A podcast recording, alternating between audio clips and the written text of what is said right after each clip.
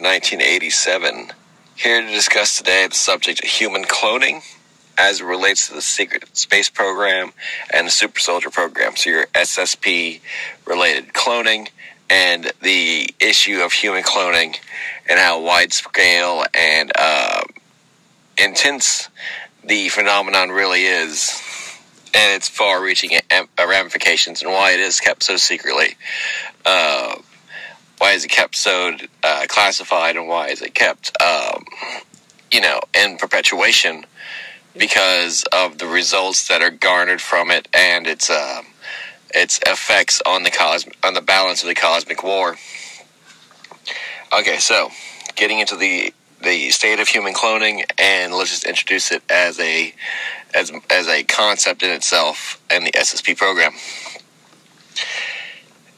due to the original plan of staffing lunar, lunar and off-world colonies with um, naturally conceived and a generated population, allowing for the development of culture in the hopes of keeping people in line with their agenda. Uh, having that plan not work out in our timeline uh, due to the lunar Marxist movement. The solution to that problem was decided upon by the Earth Alliance and by the space programs uh, that make up the Earth Alliance, such as uh, the U.S. Uh, Secret Space Program and the British Secret Space Program, was to um, genetically engineer, was to produce a mass uh, mass produce um, a number of clones and a number of um, um, seemingly like you know like perform eugenics programs. They get the seemingly the best traits from all our ancestors and um, every ethnicity and world and nation and tribe or, or genetic uh, difference from the world, uh, you know, at large, and uh, boil it down or condense it down to a perfect uh, human being that would be be able to be mass produced and to be able to serve as the secret space program saw fit for service. You know what they need, deemed necessary, what they uh, deemed um, uh, fulfilling to their needs. Off-world colonization, uh, shipping staff, and uh, naval um, cadets, uh, vehicle pilots, uh, you know, industrial industry men, tradesmen, um, everything from accounting to uh, creating specific, culturally specific, community specific um, intellectual properties, you know, regarding their specific uh, trade and, and career uh, path or creation path. And then they got involved with the ICC, uh, so the secret space programs, in conjunction with the privatized international uh, corporation coalition, began to um, not only develop this, the human clones, but develop the the uh, human clone trade or the uh, the the training of these human clones, the that entire industry, into getting single, uh, independently created human clones and deciding whether or not to rapidly age them, whether or not to insert memories and which memories to insert, whether or not to create uh, certain conditions in this clone's life to, reach, you know, or deal in these clones' lives to certain uh, proprietary uh, powers, certain, uh, you know, galactic empires that we encountered, certain other species that we had made alliances with, and um, really, the whole issue only became possible when we started dealing with other uh, species, we started dealing with other galactic empires as a modern human race or as a race capable of speaking on their level, both spiritually and uh, technologically. At first, it was the contact with the mantids and their uh, tall black version of the grays uh, which are unique to the tall mantids, but act very similar to the grays and have a similar cap- uh, capacity for intelligence and have a similar uh, scientific uh, predilection in their behavior. Um, the mantids uh, allowed us to learn from them, being a generally benevolent species, being a, a generally a very benevolent uh, agenda on their on their minds. They taught us this ability because they knew it would better serve us in the in the overall picture of human destiny and dealing with the Ashtar Alliance, uh, the Ashtar High Command, and uh, dealing with the Orion Draco they were the ones who taught us how to implant memories and to create artificial lives and create artificial timelines and to basically replicate the circumstances necessary to create um, fully fleshed out subconsciousness, fully fleshed out personalities from uh, rapidly aged clones that are clones that were rapidly aged to adulthood. So, given that these clones were literally only a few weeks, a few months, maybe a few years old at maximum, they would be able to be given lives and they'd be able to be given, um, you know, memories and personalities and identities and allowed their mental maturity and the mental prowess to mature, uh, given the dilation of time and um, the dilation of. Um, the experience phenomena of ontology, basically, you know, how uh, how one understands differentiates the fiction that they create for their life and the fiction that was created for them, um, memories and fantasies. that's a very complicated order. It was very alien in, in design. The Ashtar High Command, when they started dealing with us in the 50s, they were dealing with us with clones. Uh, a lot of the Ashtar High Command are genetically cloned. A lot of them are cloned from specific bloodlines of a specific, for, uh, very specific blood types, which is the inspiration for our uh, Super Soldier program and our uh, Secret Space program cloning programs because we decided to go the eugenics route, having seen that the Ashtar High Command has a lot of success in that um, undertaking, in that agenda as well, because they clone based on the ideal types and life experiences of an individual, and thus are able to tap into that person's cellular memory, and not only that, but then also to um, model the simulated life of the clone and uh, basically create some kind of artificial immortality in between uh, the members of that species and the members of that cloning bloodline. The Greys, who we were also negotiating with simultaneously as the Ashtar High Command's first contacts, uh, are very important to both our and the Ashtar High Command's cloning efforts, as well as the Orion Draco's cloning efforts. Their mental prowess, basically, they're like uh, individual supercomputers that can uh, visualize and run genetically mo- models and pedigree models and, and uh, understand how DNA works intrinsically. You know, they are uh, masters at such biological uh, body creation and um, and you know DNA harvesting and things like that. Like they're able to, to understand that at an intuitive level. They were quick to aid in our efforts as long as we were able to supply them with a quota of fresh um, basically fresh people, uh, fresh DNA, so that they could uh, pursue their own individualistic efforts and, and interest in science and the development of this technology even further. The Orion Draco are interested in human cloning and interested in the SSP program and aiding us in our efforts to create better clones because to them, we are a food source, we are a ranchable animal, a um, exploitable natural resource that they naturally predate on. And if we want to clone ourselves or we want to pedigree ourselves, it's better to their purposes. You know, if they can, if they can agree with us on that agenda, so that they may harvest us and they may prey upon us, and they trade technology, they trade um, a lot of their ingenious uh, higher dimension powers, their their multidimensional services, and they trade um, technology and and um, you know things like maps, things like uh, you know weapons technology, things like strategies, history with uh, with space efforts such as colonization, um, exploration, communications, and for our fledgling Earth Alliance uh, empire, for our Solar Warden, for our intergalactic uh, politics, for our teleportation research, for our quantum time travel type research. This stuff is invaluable information. You know, it's it it shaves off hundreds of years and thousands of man hours into the development and testing of technologies when they're just handed to you by an, a race that is millions of years old.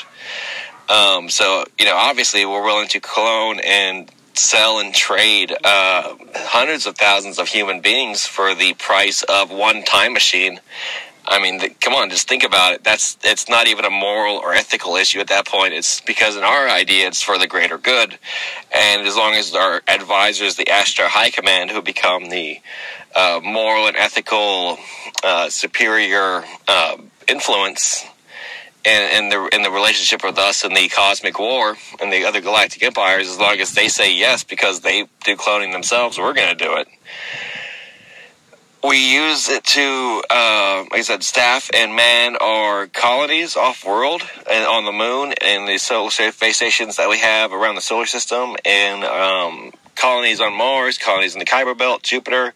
The Dark Fleet uses ex- uses it extensively, and the natural extension of their uh, eugenics philosophy, being themselves Aryan um, products of that eugenics program from the Third Reich, from the Nazi Germany era the Blue Sphere Alliance approves of it, given that it's our free choice to conduct it, and they don't stop or punish uh, choices made by free will.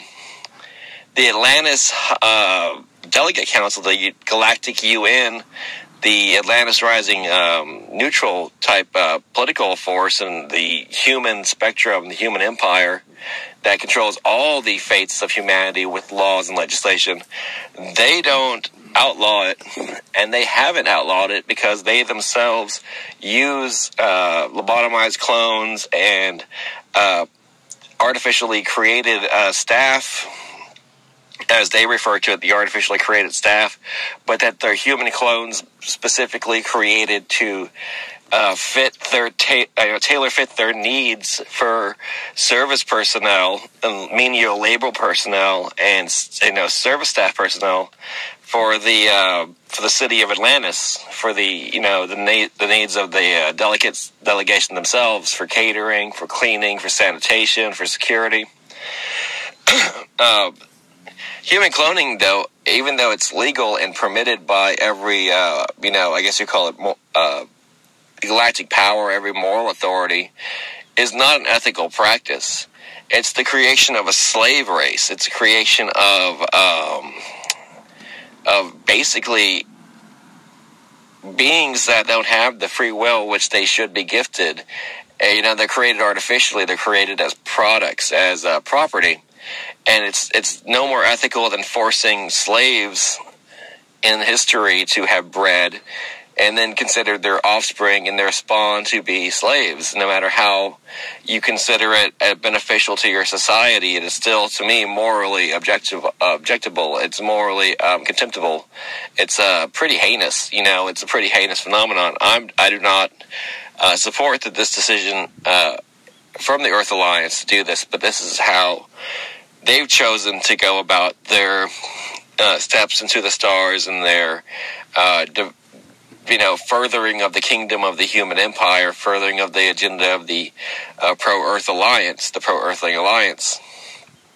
Um, you know, and and colonizing any uh, frontier is typically associated with slavery, or typically associated with with uh, the harshness requiring slavery. To be honest, it's the development of the Roman Empire, it's the development of the American Empire, uh, all done on the backs of slavery. I show these images because this is what I think cloning is ethically. It's that it's if you have a successful model, if you know that you can, you have this great invention, this great resource, it's okay to copy it it's okay to copy it to fit other agendas. And this was the, you know, that was the Russian made uh, space shuttle. And so it's the exact same thing that if you have one capable of doing it, just copy it and make it serve another agenda. It doesn't really matter about the soul of the thing. It matters about the physical ability and property of it. This is, for example, the unmanned space shuttle, and it, it serves a greater and higher function, but because it has no spirit in it, because it has no humanity in it, um, it is just an android. It's a simulation of it. It's a simulacra of it. Excuse me. And it's an artificial. It's a counterfeit of it. It's not ethically correct to have this thing um, exist. Okay, so if you read the new science, if you have any question about the validity of these concepts, if you have any question about the uh, probability of these concepts or the likelihood that these things do exist, because they do exist, it is a certainty read the new scientist. Read scientific publications. Read patents.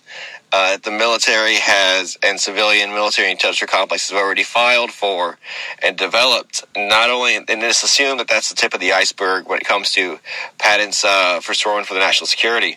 This is what they are doing. This is what they are doing it for.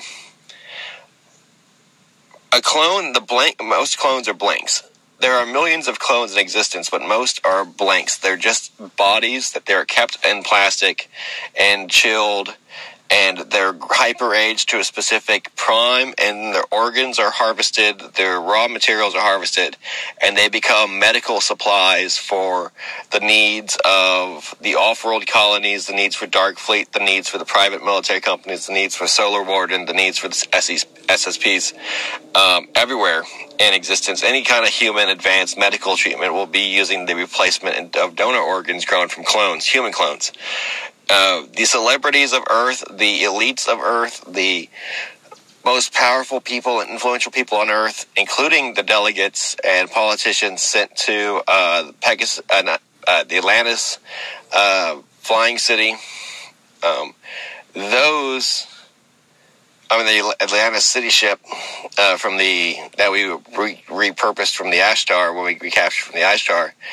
Um, those are also treated to this uh, treat to this health benefit, this uh, miracle technology, which is the ability to harvest hormones and organs as um, deemed necessary from clone donors made from themselves. Um, this concept is not new. This concept has been around since the 70s.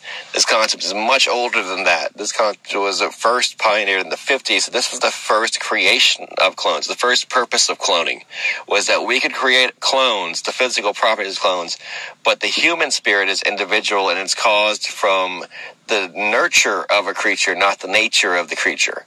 A human being without the benefit of experiencing life, in a 3D matrix uh, time frame, uh, basically the, the the time rate of one day per day type experience, and and needing to mature or to reach maturation um, to a certain point to have certain abilities, certain grasps on the universe, in conjunction with their mastery of their body or the physical fitness of their body, without the ability to dilate time was the reality of human cloning from the 1950s to the 1970s.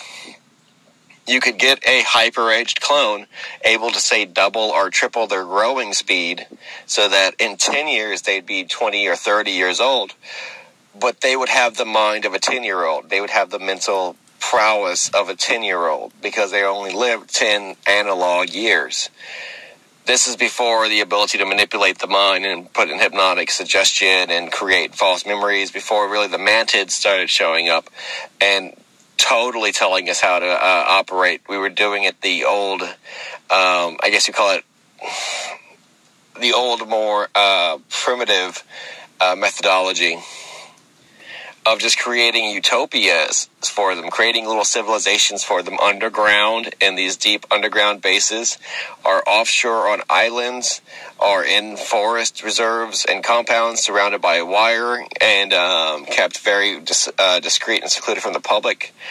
But these clone nations, uh, basically these little clone uh, cities, these little clone camps, were strictly for medical and scientific research prog- uh, uh priorities. They were used for testing medicines and chemicals. They were used for testing uh, everything from weaponry, uh, biological, chemical, radiologic, radiation weaponry, to electrical, electromagnetic weaponry. They were used to test out uh, the subliminal messaging in media. They were used to test out uh, everything from experimental music, occult music, to uh, movies, uh, clothing, anything basically you can imagine having that later been demonstrated to control huge sways of the regular population was tested on these clones first and then the clones within themselves be harvested and uh, reduced down to their raw material once the time came. And so you had a kind of a Logan's Run or parts clonus horror uh, situation for real.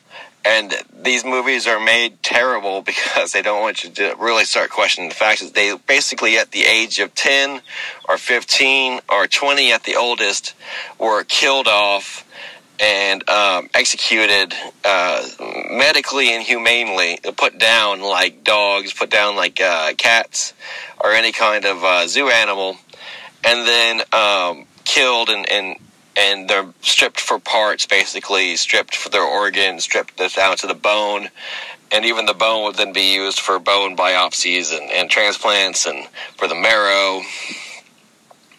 And that's where you get the concept of like us us is that concept uh, told from a more urban point of view and but it's the, it's exactly the same concept is that you have a clone world underneath our world in these deep underground military bases that they are raised and let to survive in a society um, and everyone has a copy of themselves basically because there's millions of them and that's how you explain the, the sheer amount of them but that they grow up and live in this clone world ignorant of any world outside of that world than the real world, quote unquote. They live as clones and they're not really disturbed by the fact that they're clones. They kind of have this child childish ignorance, this this um, this uh, mental uh, retardation kind of thing, but it's not. It's just that this is the normal for them. This is what they're raised by, and um, it shocks us because he's like it would look like a twenty or thirty year old person, but it really would be about a ten year old clone or a five to ten year old clone. And so they would have that that mental Nate, that mental age of five to ten years old, but they would have the physical looks and the physical ability of a, you know, twenty to thirty year old man. And uh, they, the government uses this to their benefit because they can train and figure out uh, the human element in a lot of things, such as medical and pharmaceutical issues, and um, you know, uh, everything from uh, what would work as a as a uh, subliminal message in a sports game to what will work by uh, you know forcing onto the masses restriction to their civil liberties or what that causes pleasure and a and a promotes a, a good response. They do everything. They're human guinea pigs. They're human crash test dummies. You know they're they're basically the best uh, scientific subjects in the world the best lab rats in the world they're real human beings that have a 10 year life expectancy.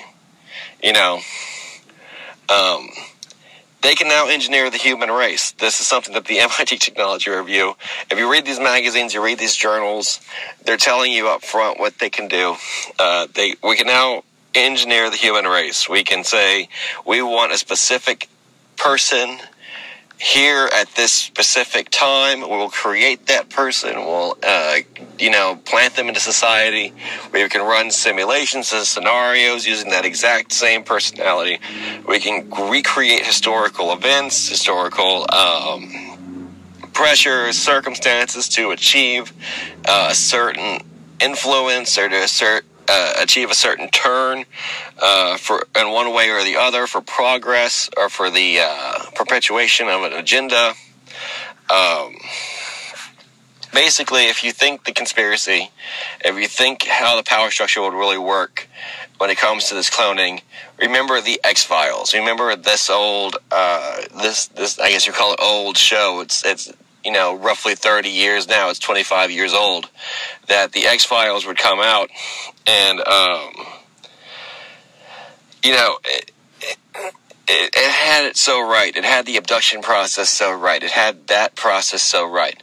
But the way they can uh, engineer the human race, the way they can implant clones and use people for their genetic material and their gene stock and create this artificial life and create this artificial timeline and, uh, you know, create what you think is real society, what you think is the natural uh, tree of life has been very horticultured. It's been very uh, tended to. It's been very um, trimmed and manipulated to grow a specific way.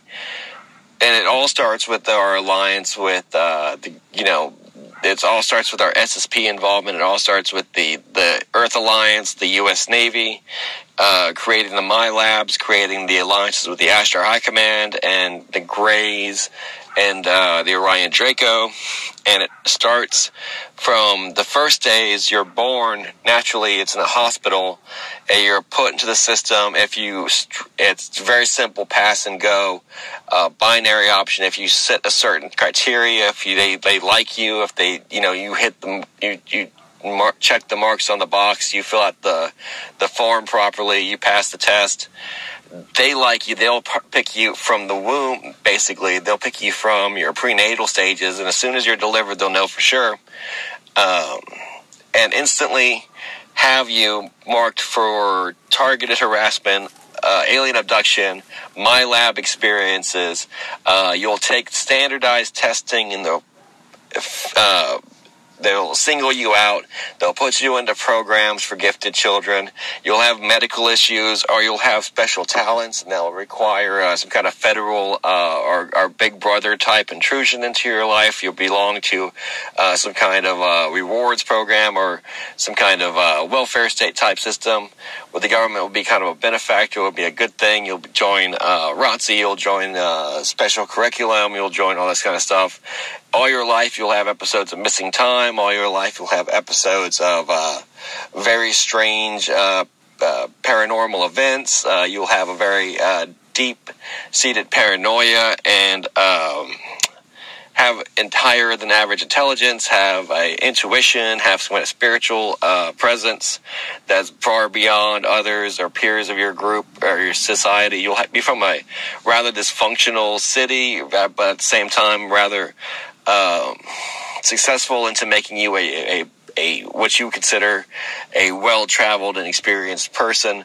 This, this, these are the symptoms of someone who's targeted. These are the people who have their DNA taken as samples. Uh, these are the people who are um, uh, targeted to generate generations of clones, targeted to be the models of your everyday type uh, filler clone. Um, and these are typically women. These range, you know, from your from every spectrum of society, but typically these are Rh negatives, and typically these are women. Uh, the X Files had it right that MILABs are mostly done by U.S. military medical staff, particularly U.S. Navy staff and international medical staff belonging to NATO or belonging to NATO powers such as Japan or such as Germany. Um, they operate on U.S. soil. They operate in every major nation's soil and every continent uh, to collect uh, satisfied um, materials such as ova and such as sperm. They'll go to pregnant women and take fetuses out uh, from their stomach and create these artificial miscarriages. They'll go to women who haven't had any uh, pregnancies or haven't had any kind of uh, impregnation and take their unfertilized seeds. They'll uh, particularly take baby um, tissue, fetal tissue. Uh, they find that it's very easy to work with stem cells. They'll take t- uh, prenatal tissue. They'll take um, uh, basically tissue throughout the woman's uh, natural born health cycle.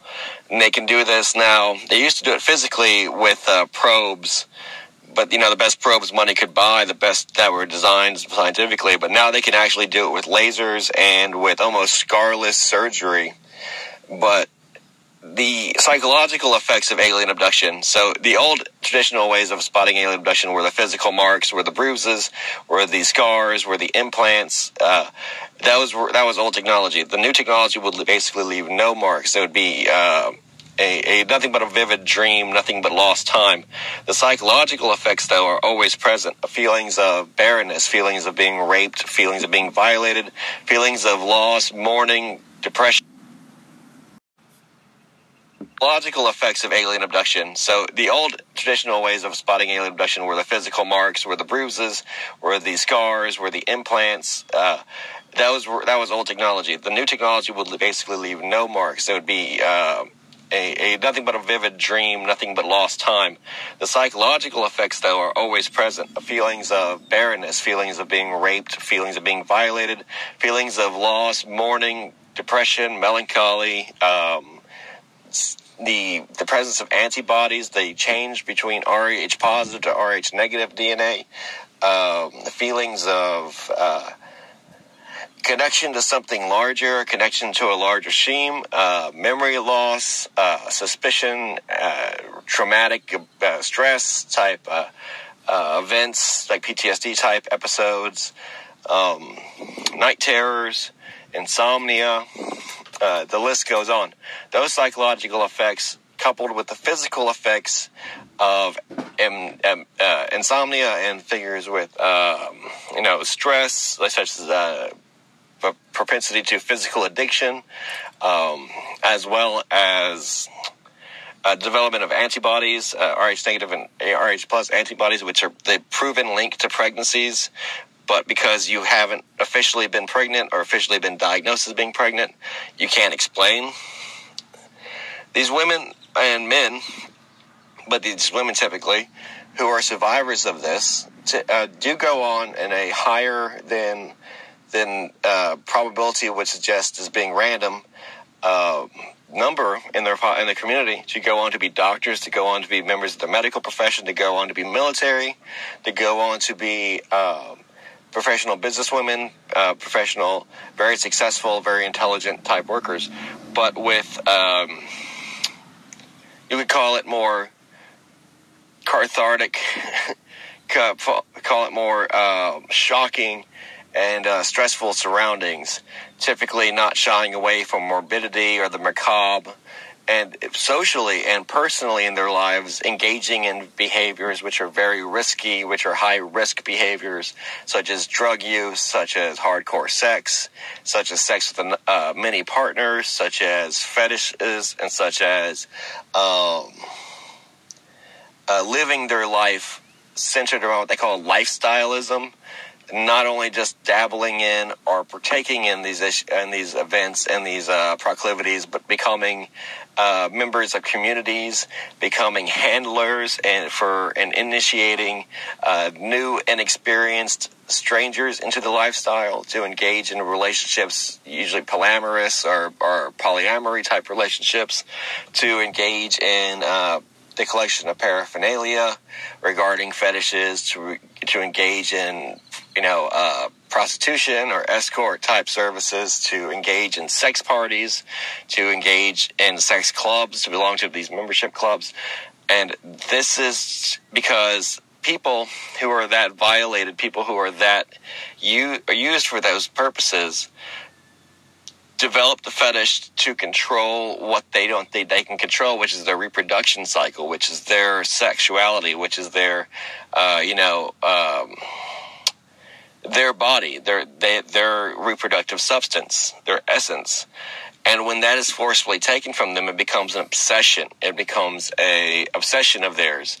A great example is Doctor Strangelove, the General Ripper uh, character who eventually ends up causing World War III, is obsessed with the purity of his essence and his, uh, his sperm because he feels that the, the Russians are attacking his ability to reproduce or his reproductive substance. That is something that if it's affected, if it's attacked, or as if it's, uh, uh, you know, exploited or manipulated or endangered, can cause severe traumatic ramifications, which are normally not felt by uh, unaffected people or untargeted people, but targeted people become to embrace, become addicted to, become unable to um, live without. And so it becomes an extremely defining fact of their lives. They become hypersexual. They become uh, prone to extravagant displays of sex, uh, prone to sex addiction.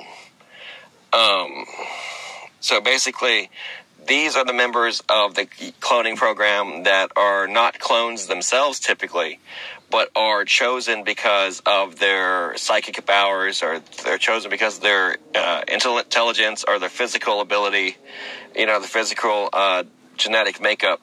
And then those member those those uh, samples are then generated generations of clones, which are then themselves cloned.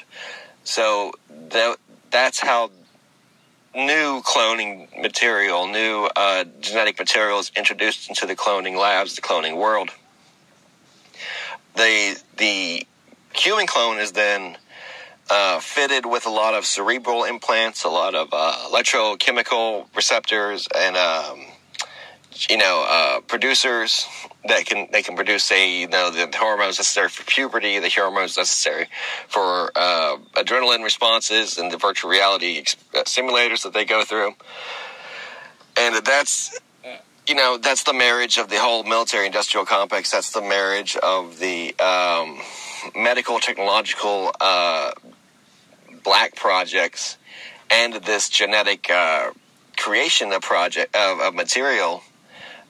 Um, and the Ashtar High Command produce or allows with their envoys, with their um, with their um, the assistance that they give with their specialists to tap into the conscious and psychic realms now and um, they can create the consciousness, they can create the spirit necessary to create a full human being or a, a, a human being that can produce life force, that can uh, tap into the Akashic records, that can be considered to be equal to and indistinguishable from a real human being. Think about Blade Runner and think about the androids. Uh, the whole purpose was that the androids were not considered real human beings because they didn't have real human memories. They couldn't, they didn't have real human motions. Even though they felt emotions, even though they had uh, enough screen memories to confuse and to um, conceal themselves amongst regular uh, humanity, they didn't have enough to fully be uh, pass the test, the Voight-Kampff test. And clones, no matter how similar they can get to a natural born and conceived human being don't have a connection to the karmic uh, fabric of the reality, to the dharma of reality, to the life force, to the chi of reality. They don't produce chi. They don't really produce um, a life force of their own, except for vril. They produce vril because vril is produced through sexual lusts and sexual um, excitement and uh, desire. So the creatures who are now these clones who are used to in the Dark Fleet as pilots, they're used as soldiers, they're used as ICC colonizers, they're used as uh, mercenaries in the private military companies that make up the ICC. They're used in the Solar Warden as the naval staff. They they're used as pilots in the uh, Solar Warden as well and, and, the Earth Alliance, they're used as uh, everything from technicians to industrialists to to creatives to, you know, the whole gambit and spectrum of the um, society and its many occupations.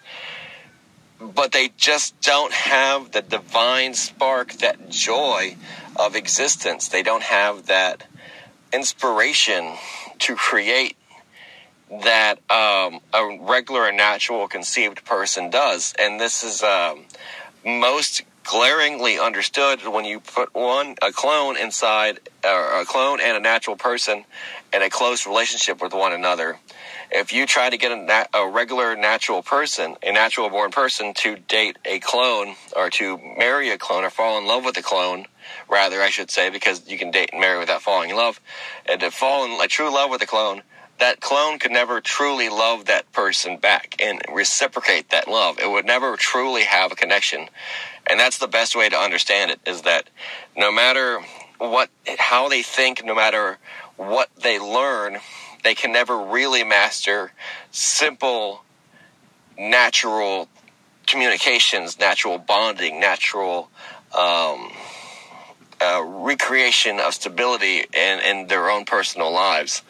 They are constantly at war with themselves. They are constantly at war with other people. They're given to uh, a lot of natural conflicts and a lot of natural suspicions and paranoia.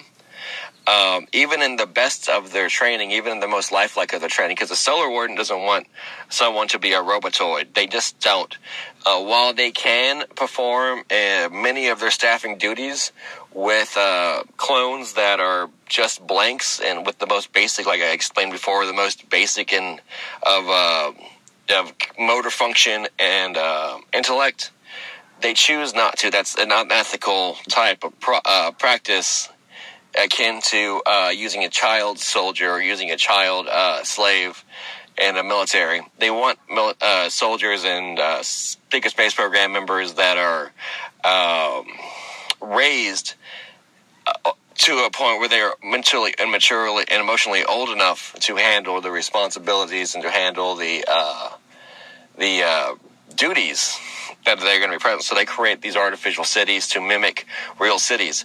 A lot of um, a lot of mall atmosphere, a lot of shopping, a lot of uh, recreated type parks and uh, utopia, t- utopic type park systems, a lot of uh, farming, gardening, a lot of uh, exercise, a lot of sports, a lot of entertainment, a lot of um, a lot of uh, sterility. It's really a very um, you know, um, I don't want to say a chill place, yeah, it's very calming. It's built that way on purpose to keep the the clones sedated when they're going through these fake lives. But they go through school, they go through uh, career training, they go through education. They can date one another. They they promote uh, sexual uh, activities promoted, but you know they're sterilized. They can't produce uh, naturally anyway.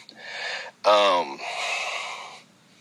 you know, and so they, they're trained usually for their colonization jobs. These are clones that are given personalities and given this freedom so that they can become off world colonizers. They can become miners. They can become explorers. They can become ship's crew. They can become uh, well grounded and emotionally satisfied to survive long periods of isolation, but at the same time, not have that true connection to a planet or that true connection to the human race as to make that a insufferably um, harsh and extreme behavior. They hope that this is going to better serve them in their trials and their efforts because if you don't have the emotional experience, the emotional maturity, even a clone if given the extremes of warfare or hardship or survival, you know, near death experience type trauma, they won't have the, the, the courage. They won't have the, they might have the physical ability. and They might have just a zealotry, but they won't have the ability to compensate for the detailed nuances, the minutia of the war, the minutia of things like surmounting courage or cunning or intellect or prioritization of threats or you know they won't have the the minutia of what it means to be a human being what to capture that human spirit in times of crisis in times of uh, great crisis great danger and to uh, achieve like you know they don't have that connection to the chi they don't have that connection to the life force they don't have that spirituality. And uh, no matter how much the Ashtar High Command can mold them and create and try to connect that create that connection with each other they won't have that to the greater human uh, genetic memory uh, what they what they do do is um, the SSPs uh, use specific genetic stock from the greatest soldiers of all time, the greatest soldiers that have served in the NATO armed forces under the British crown or under the uh, United States flag, um, in, or from Soviet Russia, and they get these great warriors, these great soldiers, these greatly uh, tried. Uh, veterans from World War II and World War One, and uh, the proxy wars of the late 20th century, and they genetically clone soldiers from these men and the the men, the men are then able to uh, recreate a, an artificial version of that man's life and then they try to harness the best qualities of that man and synthesize that man down to his most exploitable and uh, profitable qualities as a soldier and make that soldier improve on that soldier to create super soldiers that are then sold to the private military companies that staff the solar warden uh, marines and um, the human the earth alliance uh, security forces the defense forces of the earth. They also serve dark fleet. They go in to serve uh, the ICC and its private military operations, its piracy um, brigade, and they go uh, into many of the different black programs involving assassins and you know um, you know um, highly highly dangerous classified type missions. But they're trained rigorously through VR and they're trained rigorously through um, simulation and uh, training scenarios and what have you. There's both men and women. Um, there's both men and women inducted into this program. They are equally trained in the arts of uh, assassination and uh, covert warfare, spy tactics, espionage, um, demolition, uh, surveillance, uh, everything from learning the game of spycraft to uh, being able to pilot vehicles and being able to infiltrate uh, societies and communities as spies. Because the idea is a one well placed genetically superior, uh, mentally conditioned uh, super soldier in the form of a clone in the right area can defeat empires before they start, can defeat real, legit threats to the Earth Alliance and to the Cosmic Order and to the Ashtar High Command before that they arrive, before they are present. And this is how we fight our wars off-world. This is how we hope to uh, achieve superiority and dominance off-world, as well as on Earth when the great moment of disclosure comes, when the great moment of um, assumption of power, when the hour of the time, uh, you know, occurs, when the Black Awakening has to happen, is that these clones are going to be able to be distributed to key points in uh, the infrastructure, key points around the world, um, key points in world governments, and act as assassins in mass, or uh, you know, take over power host- with hostile effort, with hostile means, perform sabotage efforts, and take down like the world power grid, or you know, uh, basically just assume leadership for the, the, the agendas and the, the name of the SSP, the you know the Earth Alliance and Atlantis, and um, they do this with the full with the full spectrum of life that they're going to create this individual from his prime, his childhood to his prime, to his old age, and they put that person into positions of political power. They use hyper sigils to recreate that man's image in uh, most New World Order uh, subliminal messaging. Uh, most of the uh, Illuminati type subliminal messaging about the coming age of man, the great dictatorship of man, the great um, um, assumption of power by this Earth Alliance, which is allied to the Ashtar High Command and its Luciferian impo- uh, empire, and there's going to be like a cohabitation of the species on Earth as they colonize Earth properly, and we go to the uh, off-world before we go to the the cosmos to serve out our lives as we give Earth to them. Um, you will see this. You see this kind of uh, transmission of, of message, this transmission of knowledge. Uh, third option in the military type program is um, they use clones as perfect genetic blanks, uh, per- per- perfect genetic stock to create cyborg uh, weaponry with. They create everything from a robotic android ninja, which is basically a human brain and spinal column and nervous system powering synthetic muscle that is shaped uh, in many different variations of patterns. They put uh, the human brain and spinal column into power suits, into walking tanks. The Dark Fleet's very fond of this technology, but the Dark Fleet isn't the only proprietor of it. The ICC creates a lot of this weaponry and uh, sells it to the Dark Fleet the ICC also uses a lot of this weaponry in its wars against the uh, Martian terrorists, the lunar Marxists, uh, the Terran freedom fighters, and suppress and control uh, territories in the Orion Dracosphere. Or not a lot of the clones go into uh, get the, the suits and, and bulletproof fibers implanted in their skin and are sold to the Dark Fleet. Um, a lot of these are remain lobotomized, or a lot of these remain uh, mentally regressed, so they become shock troopers. There is a fraction of the clone population that be- goes through like a forced evolutionary virus, an FEV, uh, and becomes a super mutant or becomes a biolog- a bioman, a bio soldier. Um, these are Hulks. You often hear the capabilities of one clone generating this kind of muscle mass with a change in his personality or with a change in his uh, psychosis, like the figure from Split or uh, certain super soldier regressed memories, abilities to hulk up, abilities to become like a werewolf or become uh, this berserker warrior. That's all bioman. That's all Hulk uh, genetics. That's all this FEV type virus. A lot of clones are forced to pair off, or they're, or they're given uh, mates. They're basically called mates. Um, they're either members of the opposite sex or the same sex, which are your complementary partner.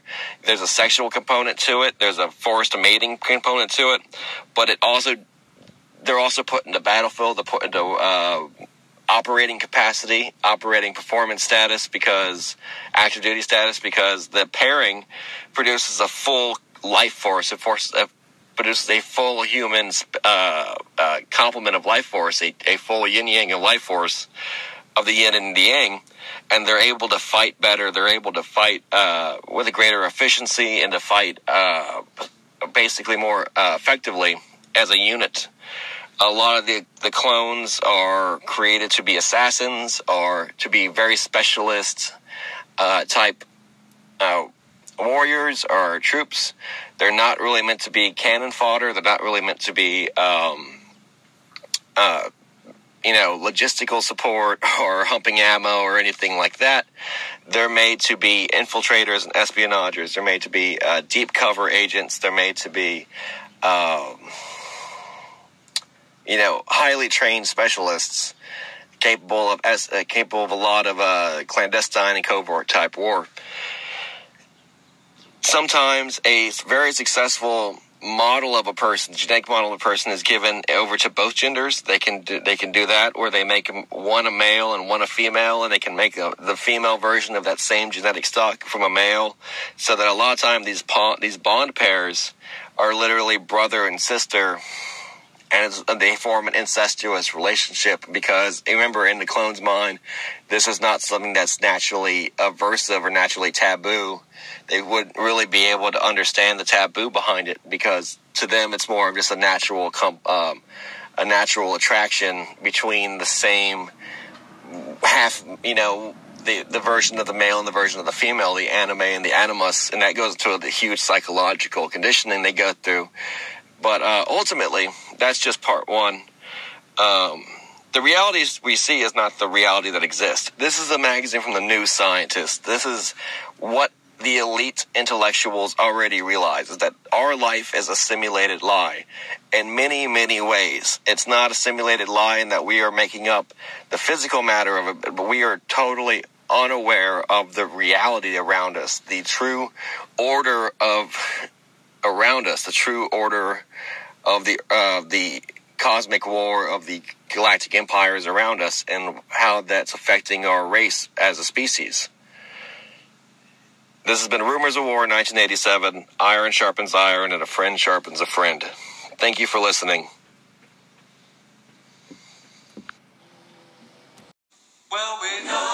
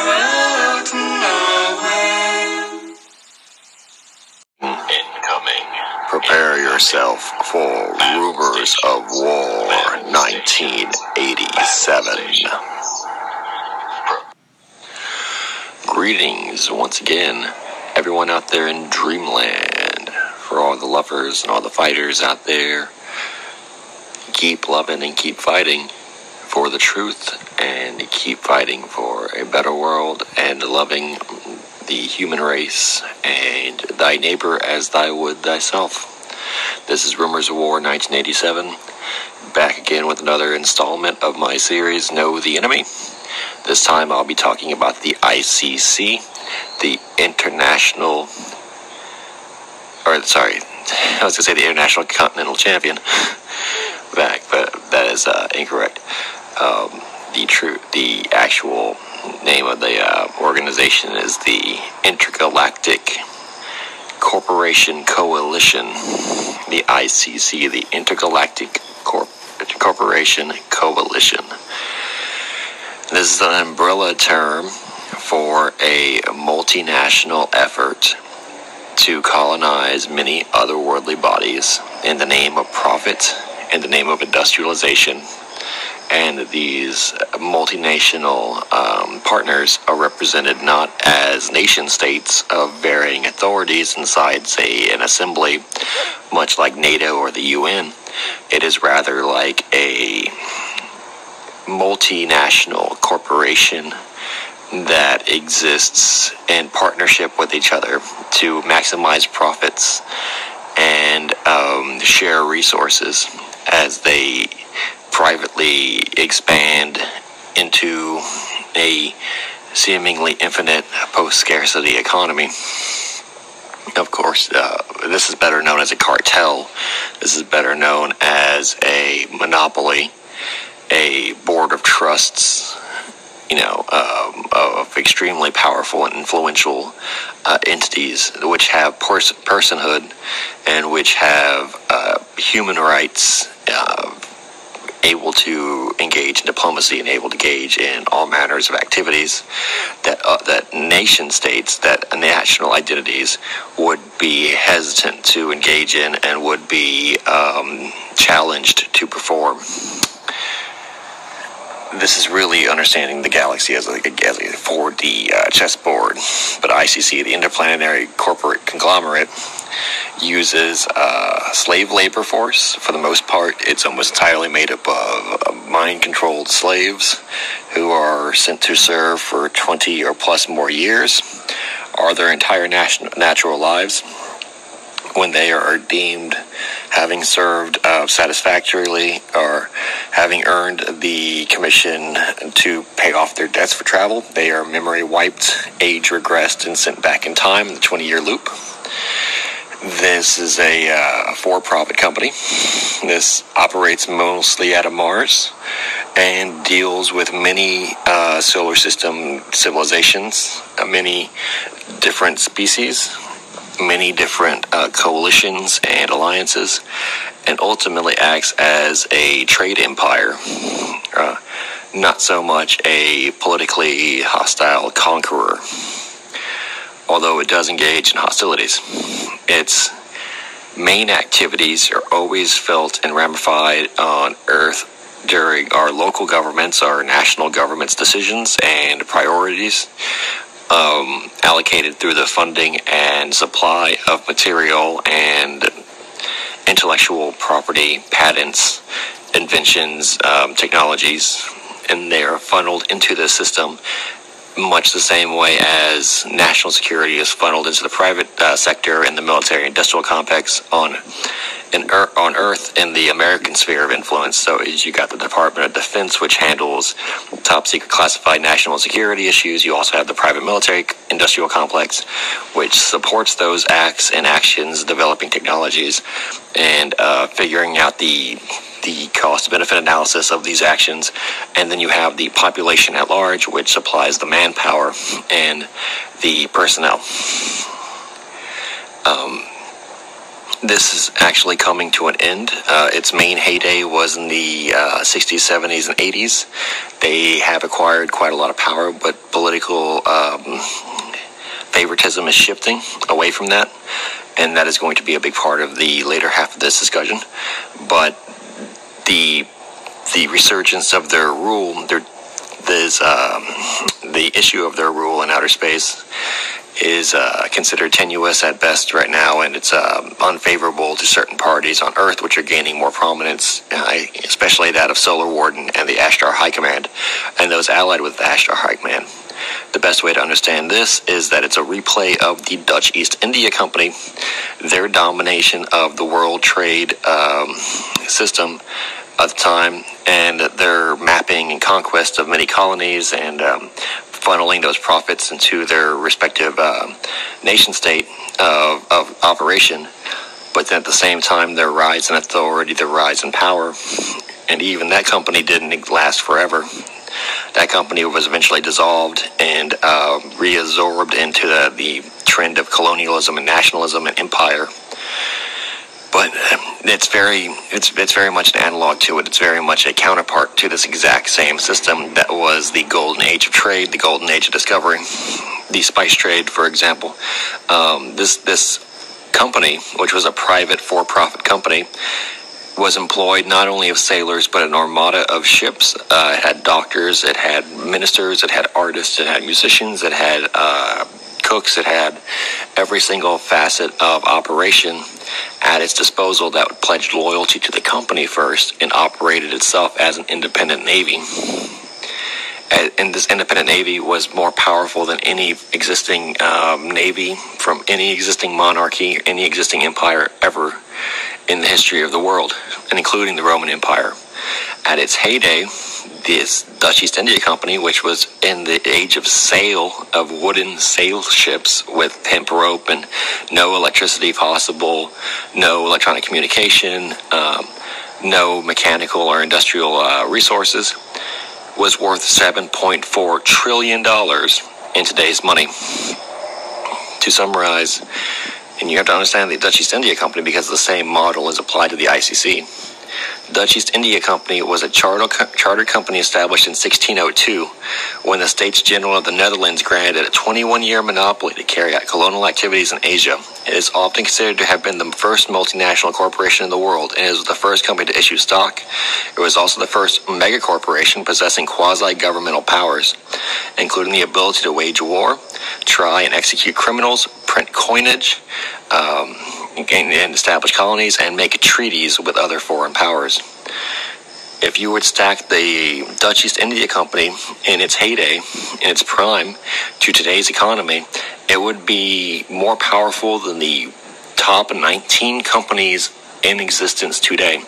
That is how powerful companies were when it came to international trade and colonialism compared to just domestic trade and domestic uh, domination of markets it wasn't even the exact the, top four companies were not even 12% of the total profits and revenue that the spice trade earned in its prime.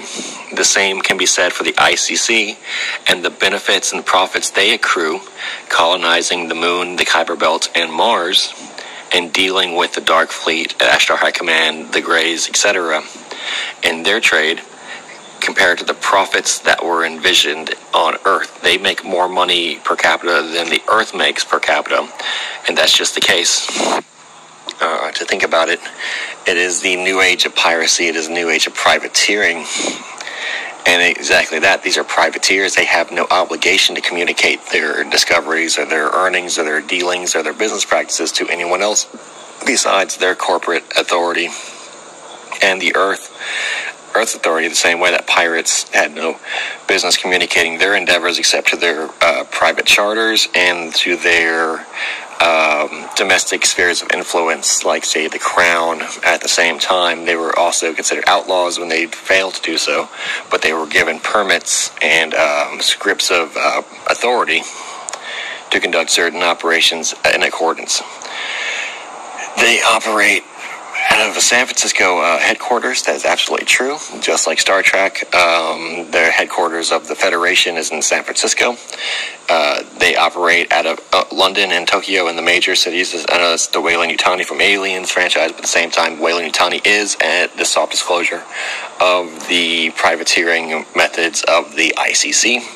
That is a multi, uh, a multi-planetary uh, mega company that does everything from invest in defense technology to colonizing raw material to uh, supplying uh, habitable stations and its own private marine companies uh, for defense and um, and and, and international relationships the ruling class, the actual captain class, the authoritative administrative class, is very much the same uh, model as the one used in Star Trek. They operate after a prime directive. They're very capable, highly trained, um, self sacrificing officers, but they are completely loyal and. Um, and dedicated to the profits of the ICC for their companymen. They are ultimately companymen modeled after the old uh, Navy style of the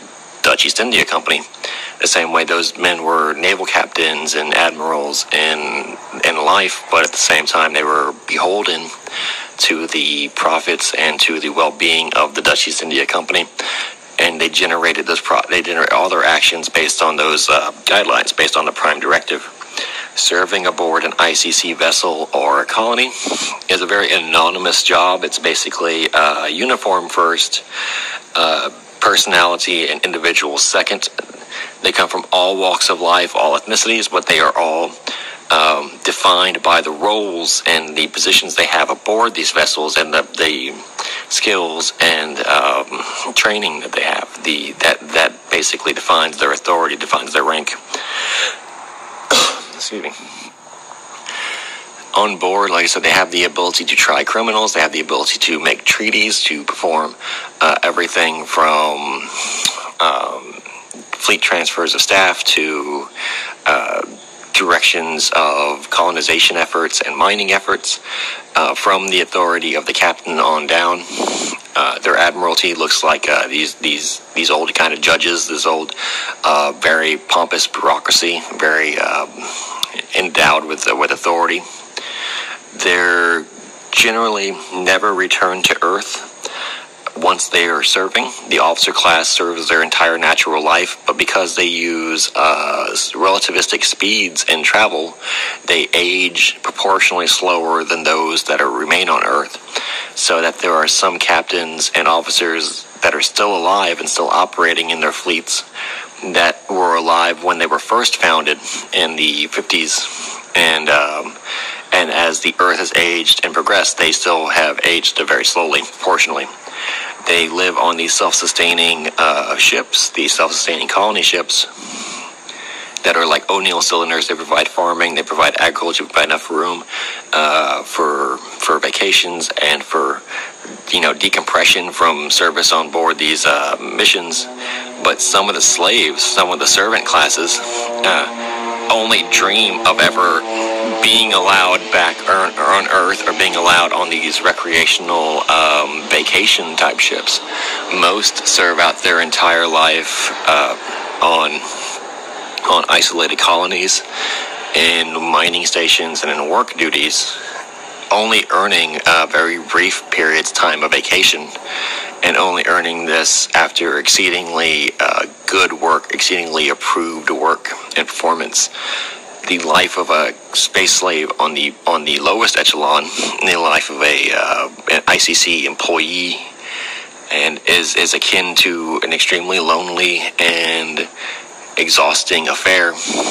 They are not permitted to form lasting bonds, lasting relationships. They're not, before, they're not allowed to have children due to uh, mutations and birth defects prevalent in altered gravity uh, environments. Either the gravity is too high or the gravity is too low.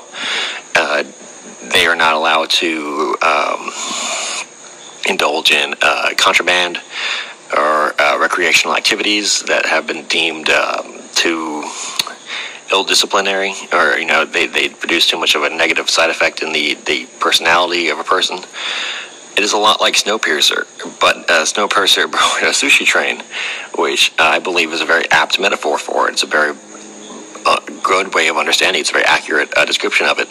You are stuck in this isolated uh, duty station, this isolated type ship, performing duties that ultimately are very lucrative and uh, luxurious for other people, for a very select few people.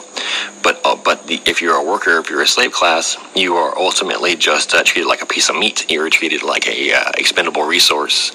The life of a slave is not very um, cherished, but as you go up in rank, those people's lives really are cherished and those people's lives really are valuable to the ICC. But no one is above the ICC itself. Everyone is expendable when it comes to the name of profits, when it comes to the name of a good business. Uh, you know, everything's a cost to benefit analysis. These recreational ships have uh, the ability to provide the luxury items. I think the most luxurious item besides uh, narcotics and alcohol is, um, you know, intoxicants is is fine food. And I believe that a number of uh, personnel have, in fact, even mutinied and gone rogue, facing the consequences of the wrath of the ICC due to malnourishment and due to um, excessively cruel leadership. There have been mutinies, such as, uh, you know, there have been famous mutinies inside the ICC community that, that, are hushed up but are kind of legendary, kind of urban legendary at the moment. Um, generally, there is one officer per 100 ICC slaves, it's only through the power of induction, indoctrination, and intimidation that this isn't more the case. But at the same time, the, the workers are kind of given an opiate of the masses. They're kind of uh, ignorant of their status. They're not anything more than regular people given specific tasks and training, and usually abducted or usually bred specifically for that purpose children are prefer are the new preferred working class because you can train a child when they're very young to have that filial loyalty that that offspring loyalty to one's um, parent figure and the ICC takes the form of the mother state of this mothering uh, embodiment and the captains and the officership become like the parents of these ICC slave children who are then allowed to grow up and serve their purpose for 20 years and then replaced um, because of the, like I said, the affirmation, training, indoctrination of children. Many of these newer classes of breeds are more loyal and more zealous when it comes to the defense of the ICC as a company, when it comes to the defense of profits and the defense of uh, mission statements and mission objectives, such as the, the mining operations, things like that. And they are distributed uh, throughout the workforce because there's a workforce of millions of people. Now, they're distributed amongst the workforce randomly uh, in case of any kind of rebellion or any kind of uh, um, ethically dubious actions amongst the co-workers, such as mutiny, and they sabotage and assassinate key leaders or anyone who gets too rebellious. Um, they also draft a lot from countries and ethnicities on Earth that have a strong loyalty to community, that have a strong proven tradition of uh, subservience and of achieving uh, or dedicating their life, sacrificing their lives to the greater good.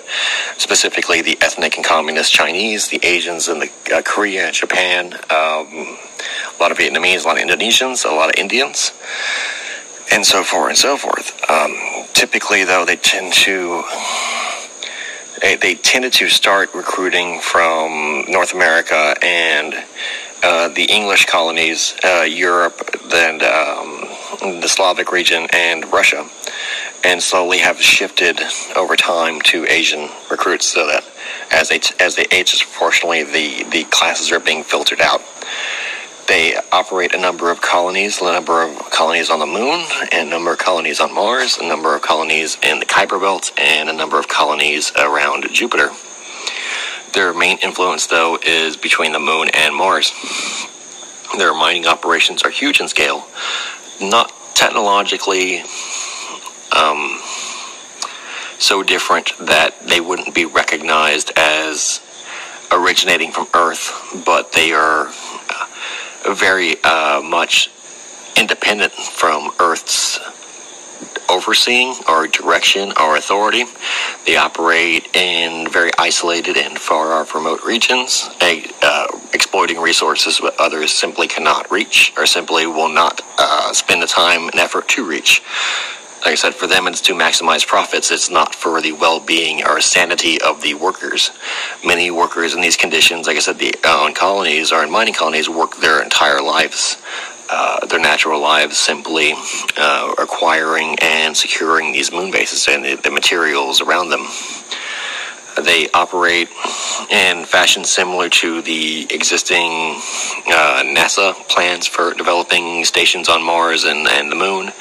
Uh, I said, it's not unrecognizable. It's the best money can buy many times. It's the best money can afford, and the training is uh, top notch. But at the same time, these are regular people with, you know, average intelligence and average physical ability given just superior gear and given training in their specific tasks and then let to live their lives and their own devices uh, as best they can on these colonies there's a, an increasing amount of production uh, in vessels, space stations, uh, deep space stations.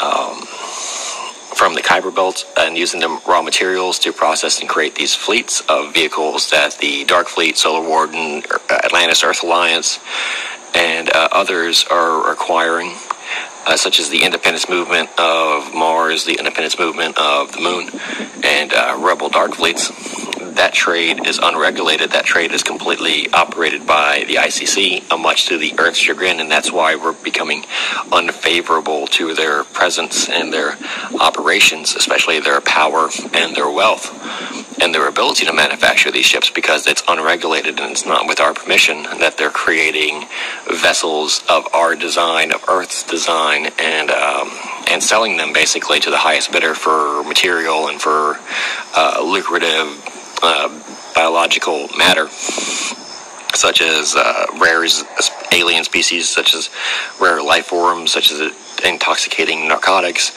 uh, found only off-world, etc., etc. Uh, they operate a lot on these asteroid belts and these these mining colonies, and some operate as direct partnerships with the Dark Fleet. Some operate in direct conjunction with the Dark Fleet, using the Dark Fleet as mercenaries, or using them as uh, defense forces in hostile environments and contested territories, basically as as the backbone and as their muscle, while they perform their duties and then split the profits, split the rewards with the adjoining Dark Fleet uh, admiralty, because the Dark Fleet themselves are a community and a nation of the Stars Zerg Galactic Empire themselves.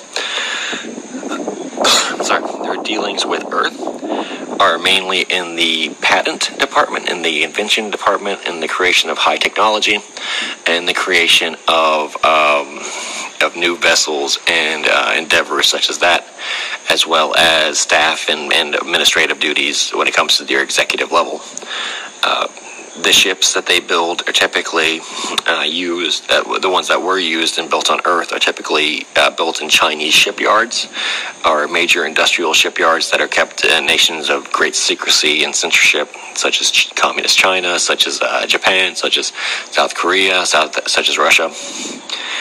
And like I said, the, the creation of vessels is something that is very interesting because it's highly regulated by uh, the uh, by the United States and Solar Warden and uh, officially, the, it is supposed to be done, uh, uh, you know, above board with everything classified and registered to the United States and to um, the British Secret Space Program and to Ashtar High Command ultimately, so that they understand the powers and presence of the fleet. But with uh, with the technology already being being given over, by the technology already being developed by Earth and given over to the ICC, there's very little that limits the ICC from just creating and reproducing and back engineering this technology so that they don't really need the tether anymore to. Uh, you know, American development, American industrialization, or the or the Western uh, world's industrialization. They just need it for the supervision and for the uh, legality of it.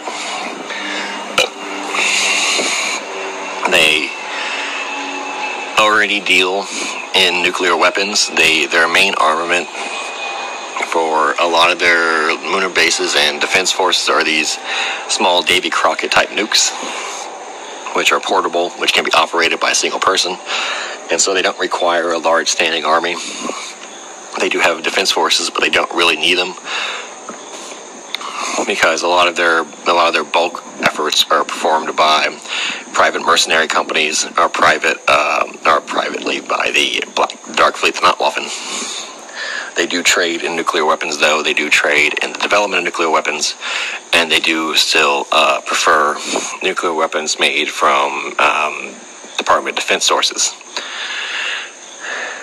It, it, might shock people to think that a company that operates with many foreign um, officers and many foreign-born people can can um, trade in nuclear secrets, but they do, and not only that, but they're very uh, proud of the fact that they are very diverse. Um, exactly, even though they are a private company, they are a for-profit industry, industrial uh, entity. They operate more like communist China, which is the pledge of loyalty and for the restriction of rights and for the restriction of uh, communication, freedom, and um, you know, uh, culture. They they operate mainly as a trade fleet, as a merchant marine entity. They operate as a mercantile uh, effort, but they're very uh, militarized. They're very, uh, like I said, the communist, like the Communist Party. It is a domestic effort to define order and define a social role and to provide a philosophy while limiting the personal and human freedoms, the personal and human expressions, um, whereas possible for a greater good, for, for a larger agenda. Um, these fleets of Einsmann starships, which is the preferred model of starship, it, it runs on a gigantic sphere of uh, rare fuel, mineral fuel, which is not so rare when it comes off planet. Uh, and they are able to achieve 30% light speed. I believe roughly that's the estimate. And the ships have crews of 3,000. They are roughly the size of a of a extremely large oil tanker or extremely large ore uh, tanker.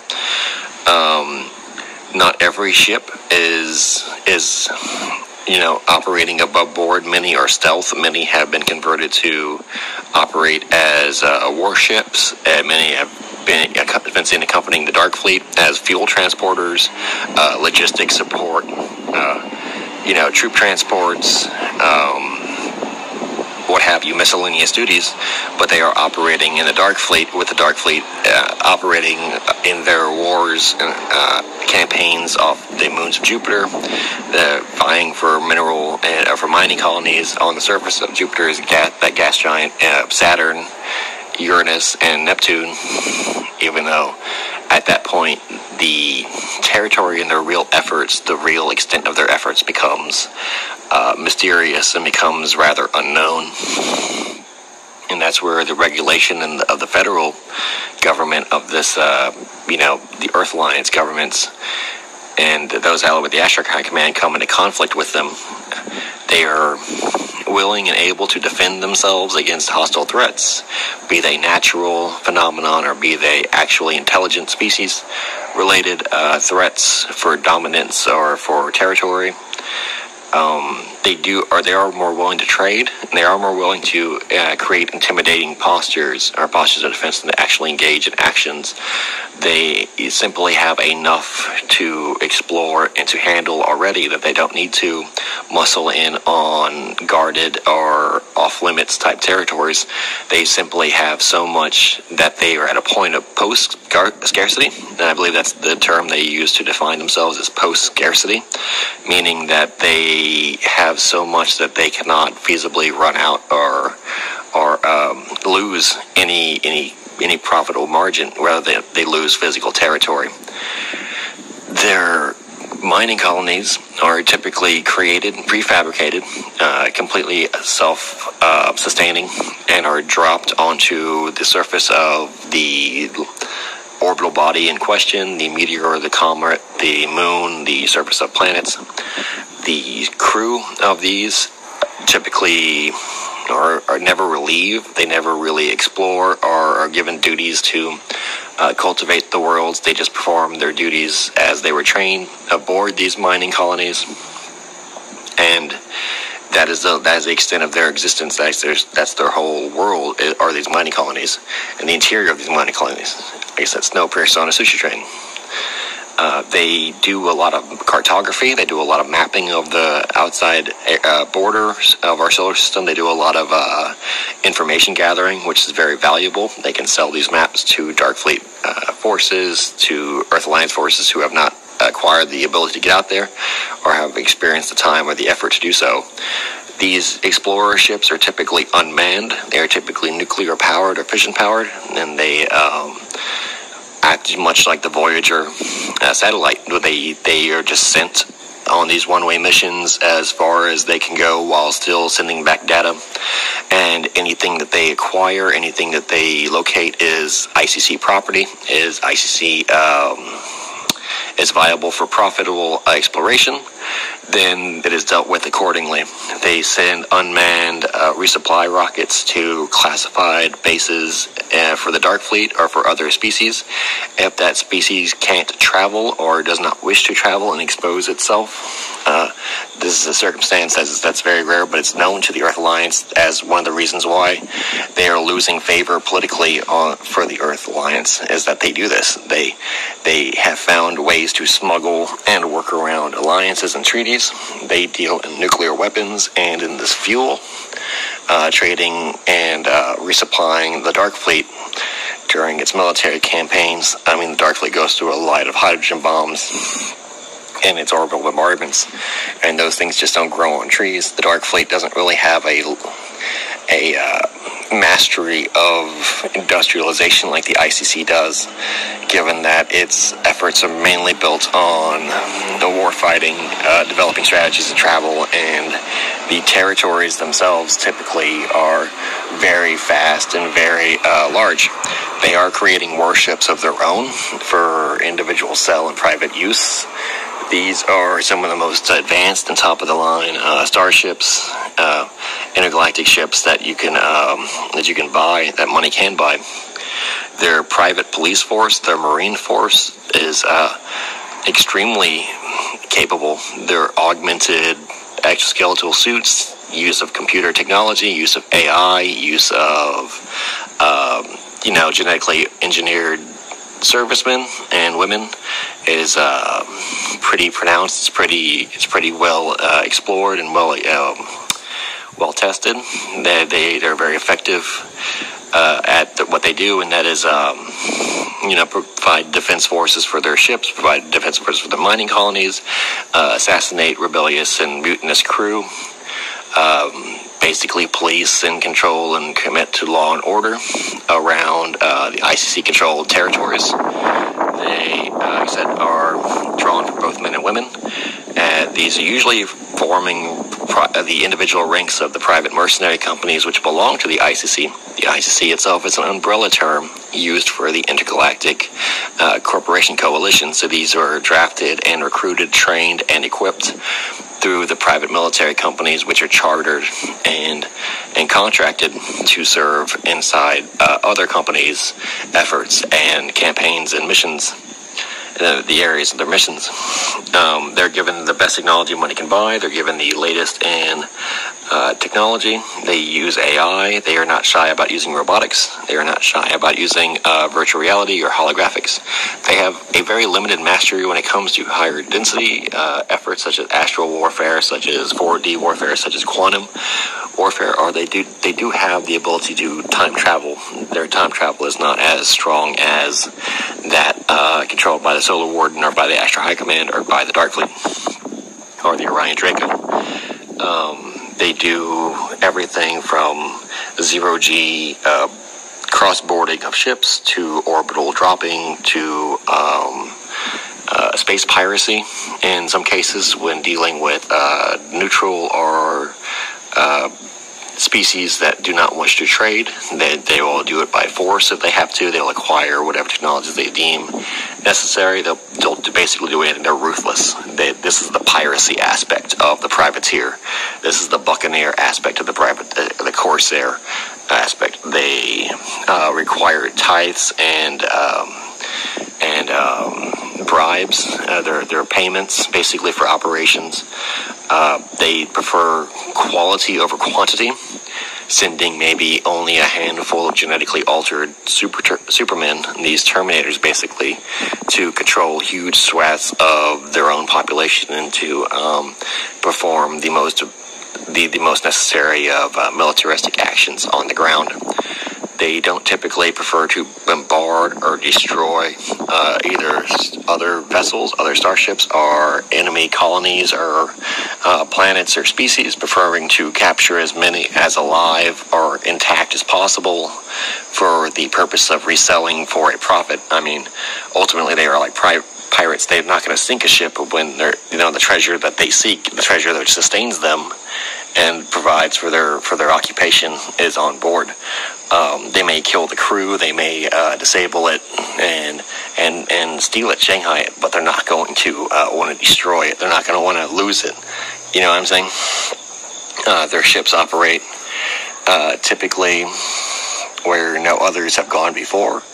Uh, they usually find alien artifacts, uh, alien civilizations which are uncontacted with. They make treaties on the Earth's alliance's behalf. Some have been undisclosed, so the true extent of intelligent life that they have discovered and dealt with, and the particular existing empires that we know about, and their relationship with the ICC is mysterious at best, uh, unknown at worst. Uh, they kind of have gone rogue. They have acquired so much technology and so many artifacts, it's safe to say that they don't even know really what they have and the limits and potential of what they have. That is the kind of like the big, uh, the big uh, concern is that they have very dangerous uh, technology and have made contact with very dangerous races under the under the pretense of profitable exchange, but have actually, you know, maybe doomed the Earth, you know, um, given that like kind of a butterfly effect that the one misstep at the beginning of the journey leads to disaster at the end. Um, they operate in very hostile environments. They operate in very isolated environments. to them, nothing is unreachable and nothing is undoable. To them, sky is the limit, nothing is impossible. And that is very admirable uh, until you start realizing that they're doing it uh, with the sacrifice and, and lives of human beings that are unwilling participants, or they are basically un. Um, unable to resist, unable to refuse, because service is their life and life is their service many things they have uh, covered up, many things they hold as blackmail, many things they hold as um, as uh, too dangerous to disclose. Uh, another reason why they are running afoul of the Earth Alliance is because they are they are themselves acquiring information which is making them more emboldened and more independent in their assertion of an off-world empire needing less and less the influences and directions of their Earth executive, the executive staff, their Earth executive body. Uh, they operate so far in unknown space that, and and ultimately the, the bigger picture, they deal with less with intelligent races and less with their trading partners than they do discover and explore unknown and unmapped areas, and thus deal with the hostilities encountered there through environmental and through intelligent life that they may uh, run afoul of, which is always seen as a good business, uh, a good business opportunity, and no opportunity is ever wasted.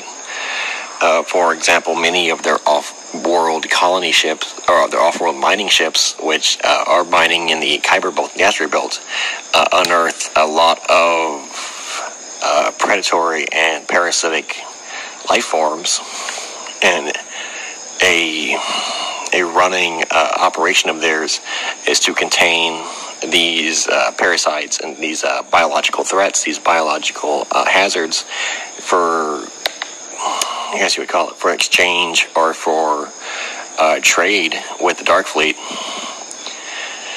and, and their loyalty to gain their loyalty so that they may be used as weapons, they may be used, uh, weaponized, and may be made into military assets. Um, which is uh, so far against the will and against the ruling of the Ashtar High Command. The Ashtar High Command is a very proximate. Um, it's a very proximate power. It's a very proximate empire. We are inside the border, the edges of the border of the Ashtar High Command. And the Ashtar High Command really doesn't operate as far as Mars or the Kuiper Belt or Jupiter, which where the ICC holds, but they have an extremely unfavorable opinion of the ICC. They view the ICC as a potential threat and as a very um, unfavorable, um, un, undesirable element into the Earth Alliance.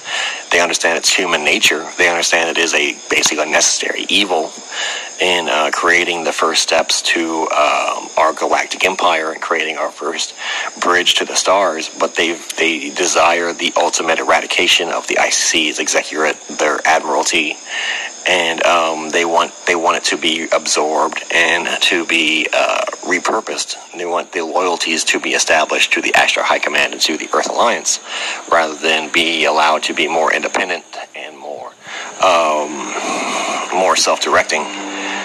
They don't like that nationalism on Earth is transferred in some way to the ICC. They don't like that the ICC itself doesn't have any spiritual uh, interest. They don't have any interest into the astral realm or the higher density state.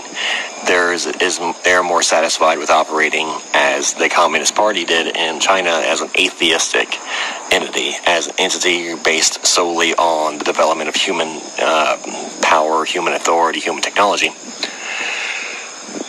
Now, even though the Ashtar High Command uh, can't really operate and on their limits and on their territory, on their on their footing, they have influenced the Earth greatly, and the Earth itself has been increasingly hostile to the uh, ICC. And the fact that the ICC may be almost entirely off-world and might be almost entirely uh, disclosed, uh, undisclosed uh, empire uh, private uh, for-profit organizations and private military companies, but the space around the Earth, which is extremely vital, it's extremely important. It's their tether back. It's their home port. Um, that can be blockaded. That can be uh, demonstratively denied to them. And even though they might have an overwhelming number of uh, personnel and vessels, tradition and experience, especially with the Dark Fleet, uh, aiding them, that the Earth itself is still very guarded, and it's guarded by forces loyal to the Earth Alliance. It's loyal to first to forces loyal to uh, the Ashtar High Command, and the technology which defends the Earth, the technology which is being used to um, enclose the Earth with a defensive grid of weaponized satellites, laser weaponry, railguns, um, EMPs, nuclear-tipped um, missiles. Um, you know, et cetera, et cetera, you name it, they got it defending Earth. That is an impenetrable shield. So the ICC still has to maintain good political uh, faith. It has to remain loyal to the Earth Alliance if it wishes to trade with them, if it wishes to not be deemed a hostile entity and, and start a, and provoke a, a war against their operation, much the same way that the Dutch East India Company failed much the same way that those captains and armadas of ships were considered pirates and destroyed by, in the name of empire, destroyed by the revolutionary spirit of nationalism and uh, national colonialism. The same thing is a threat to the ICC. The future of mankind is at stake with the fate of the ICC and the Earth Empire Alliance.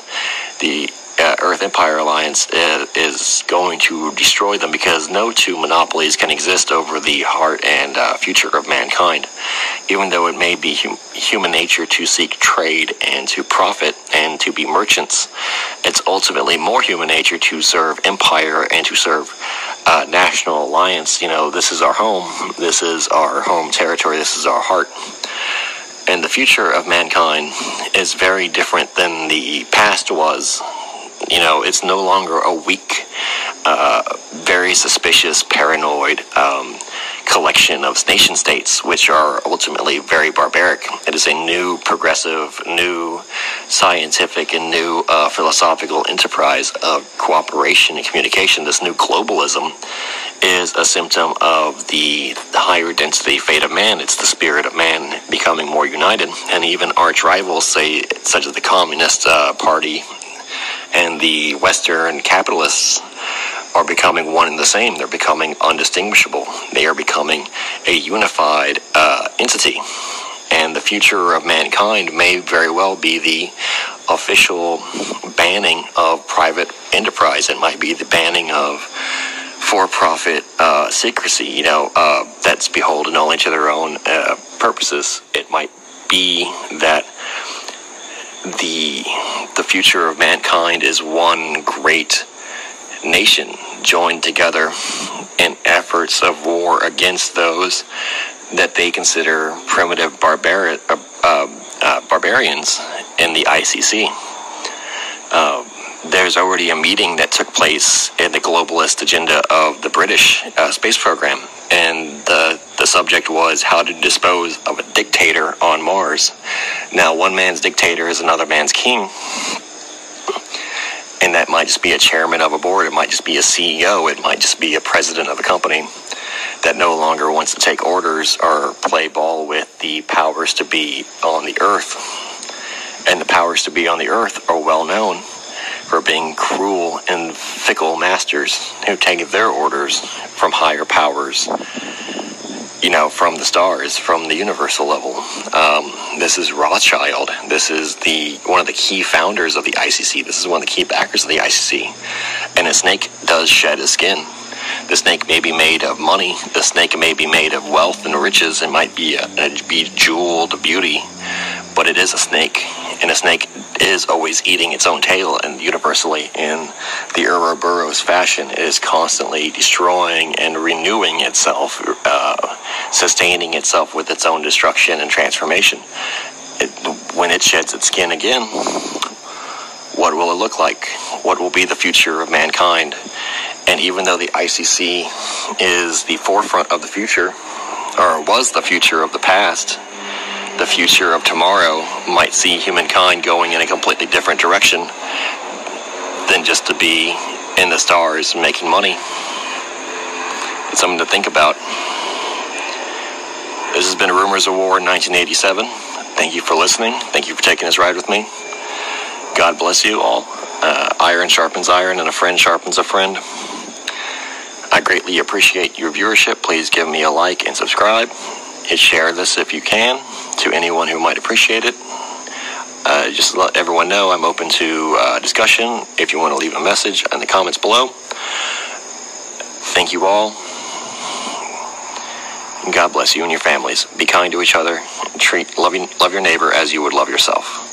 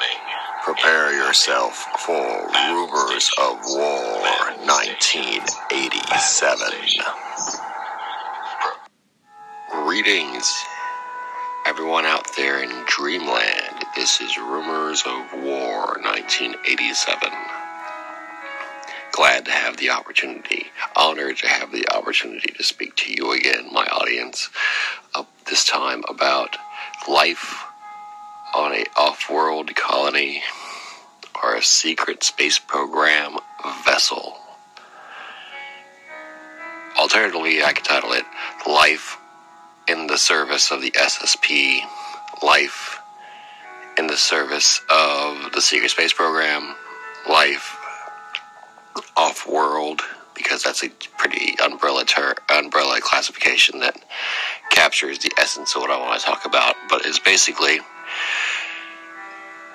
a overview, a summarization of the experiences and the culture that is formed in the ICC and in the Earth Alliance on board its vessels and its off-world colonies and the methodology for which it is created and the technical and genetic uh, reasons for it to exist the way it does as well as the pressures put on it by the military and exploitations of uh, plutarchs and uh, dictators. This is drawn from my own personal experience as well as uh, channeled information from the spirit guides of light and uh, and research into the topic uh, over many many years. Um, I will begin by discussing the uniqueness of off-world uh, cultures, off-world uh, situations and circumstances, and we'll just uh, flow organically as as we proceed. Thank you in advance for taking this trip with me. Please like and subscribe. I'd greatly appreciate it. Life in an off-world colony, life off-world uh, from Earth is generally reserved for very elite corporate engineering, technologically, um, you know, assertive, uh, invention uh, reliant uh, specialist class of individual, or it's relegated to members of certain corporate running aristocracies, uh, incorporated aristocracies, um, or high ranking military personnel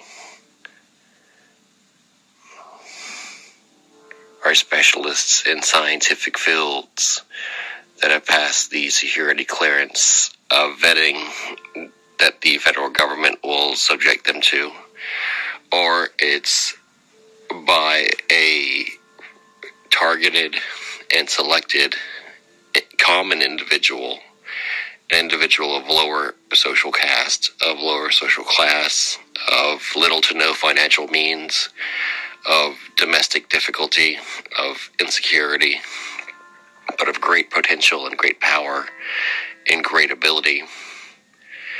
And these individuals would be selected from an overcrowded world that is falling to industrial waste and pollution and social anarchy and anomie, violence, drug abuse, anti spirituality, carnality to the extreme, a suicidal tendency to resort to hostility and ignorance as defense mechanisms. They are drafted from these worlds, diamonds in the rough as you were.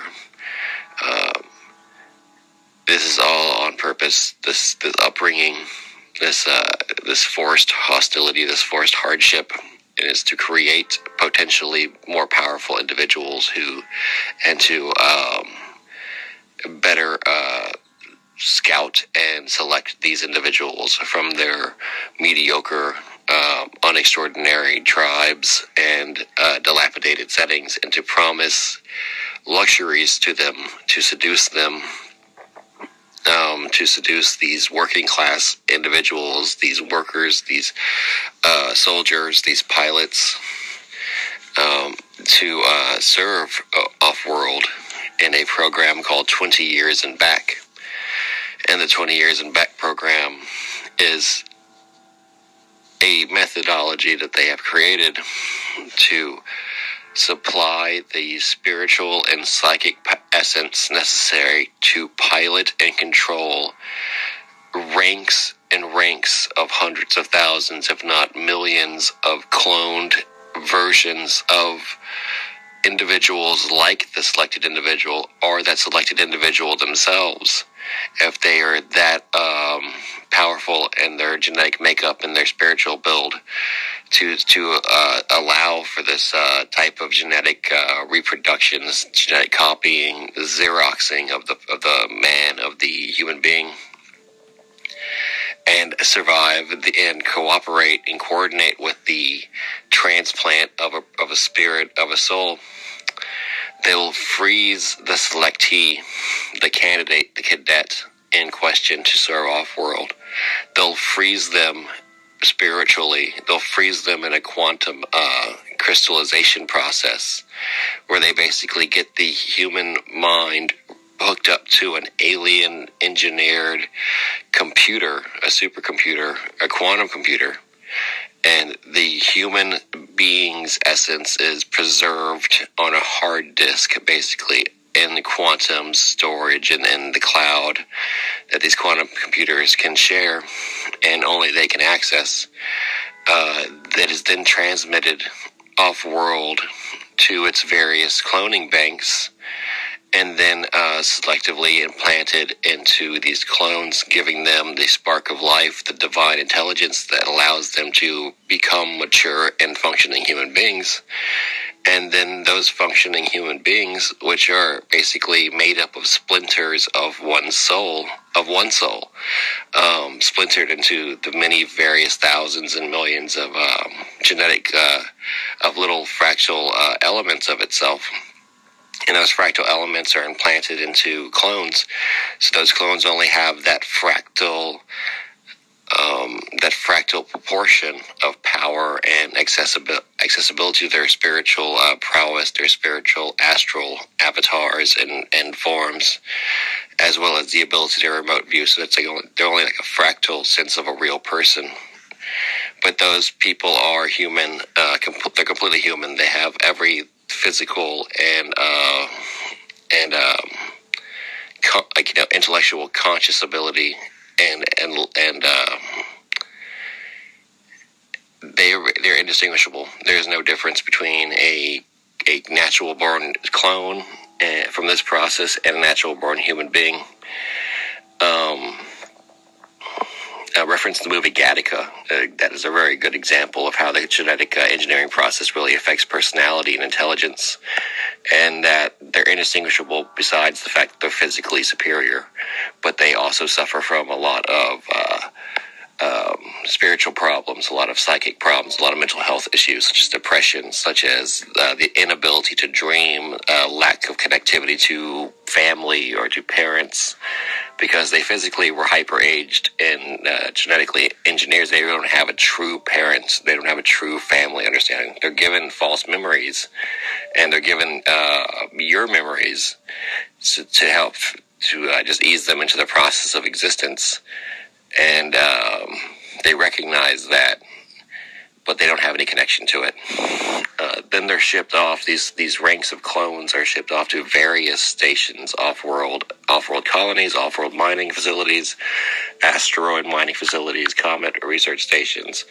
Um, there's, they're given in mass to the Nachtwaffen to complete deals and, uh, and transactions between the organizations of the Earth Alliance, SSPs, and Nachtwaffen. They're sold and in mass given to the ICC.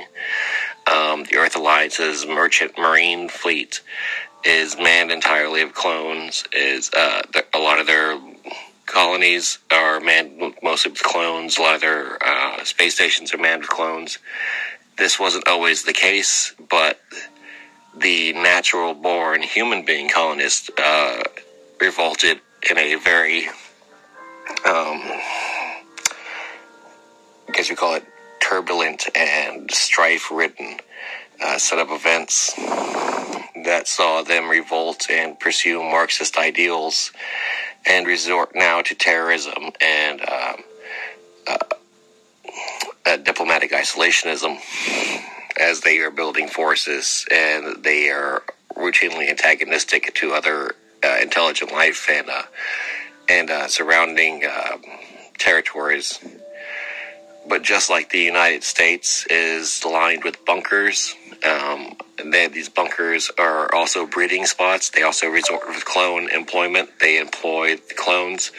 Um, a lot of SSP members, the Super Soldier program, um, members or experiencers or survivors, I should say survivors, uh, a lot of their clones serve on Earth.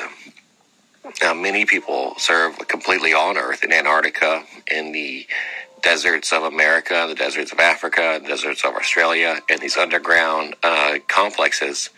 Uh, they are trained to fulfill extraordinarily complex technical tasks, engineering tasks, tradesman tasks. Uh, most of the time, a lot of times they are soldiers. A lot of times they are miners. A lot of times they are heavy equipment operators, transport specialists, logistics specialists, uh, various trade crafts and expertise of construction and for maintenance of uh, facilities. A lot of times they are management or accounting or um, clerical in nature. A lot of times they are strictly service uh, related sanitation engineers, uh, culinary specialists, everything from tailors to barbers to um, janitorial staff, like the sanitation engineers I mentioned earlier. Uh, every one of these spots is filled in in almost entirely every facility by um, clones clones that were not bred on site. They, sometimes on the biggest colonies and the biggest uh, mining facilities and off-world colonies or space stations, they have cloning facilities there to meet the demand of the staff. But in most of the ships, most of the smaller colonies, most of the smaller mining operations, there are only a few clones, uh, maybe up sometimes as few as one or two, uh, sometimes as many as uh, several hundred thousand to fulfill the needs of larger carrier vessels and uh, and uh, longer voyage intended uh, missions and campaigns so that they don't have to constantly be resupplied with staff. They keep a lot of them cryogenically frozen. They keep a lot of them uh, in stasis, much like the movie Passengers. And these these ark ships, these colony ships, these generation ships, I should say, generation ships, uh, can travel excessively long distances uh, with a skeletal crew and with automated computer uh, controls for ships and navigation uh, done by supercomputers aided by AI. So, really, a lot of the issue is that the SSP, the Earth Alliance, the ICC, and the Dark Fleet are actually, they have more uh, demand for clones as the automation process continues because um, they have more uh, fleets of ships to, to handle, fleets of ships to man, to service and staff. It is not uncommon for one ship captain to have as many as uh, 10 or 12 ships in his command, in his squadron, operated by AI, operated by um, uh, automatic uh, uh, artificial intelligence supercomputers and quantum computers relaying information back together to form this giant network of uh, digital data.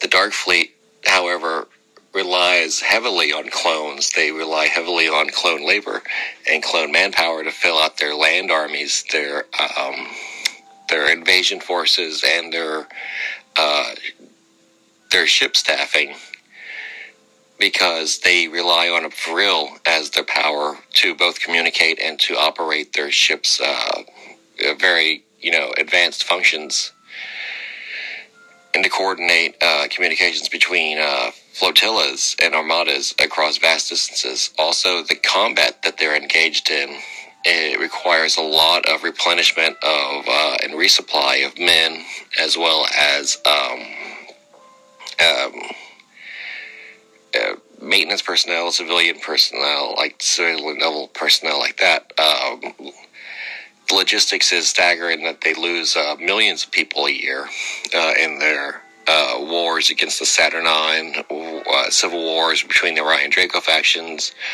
and uh, the Orion Draco too.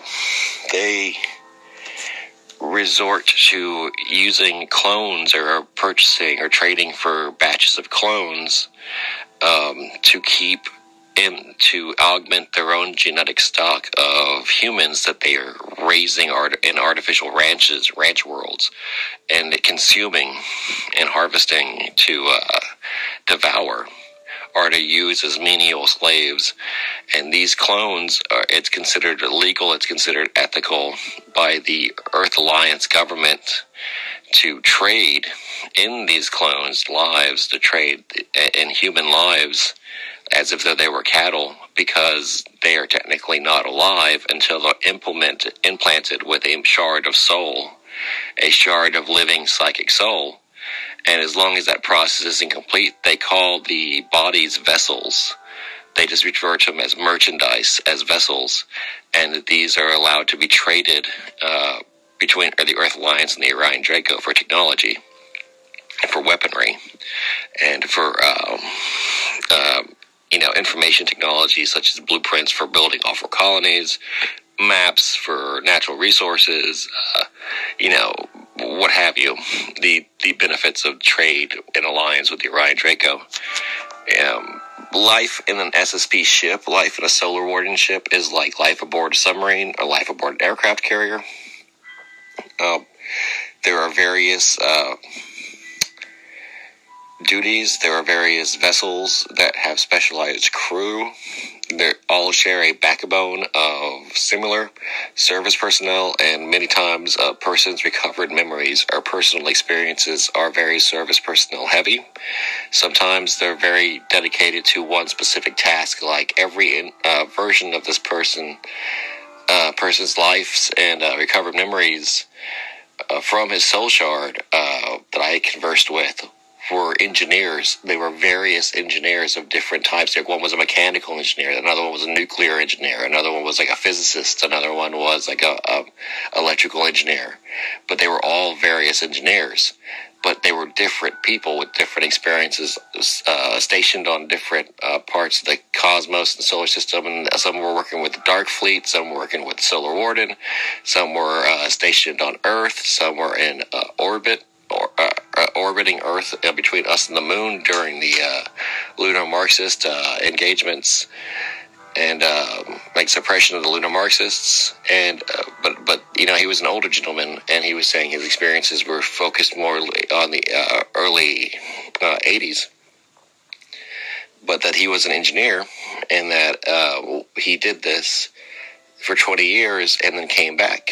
And when he was turned back to his waking life, his regular life, and he had served his term for 20 years in his various incarnations. Um, he he had no memory of it for 40 years, and he became a high school teacher.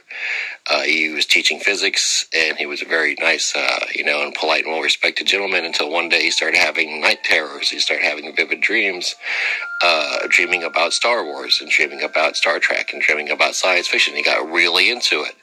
He apparently hadn't been ever into it before, and he got really into it and started digesting as much material as he could about um, space travel and space programs, and then came to the conclusion that these memories were awakened and invoked by the triggers that were in the show, the trigger symbolism of the show, including the Federation, including um, Star Trek, the Clone War, uh, Star, Wars, the Clone Wars, and uh, you know the various uh, science fiction spaceships and space battles, and um, you know the voyages, the ability to like warp travel and things.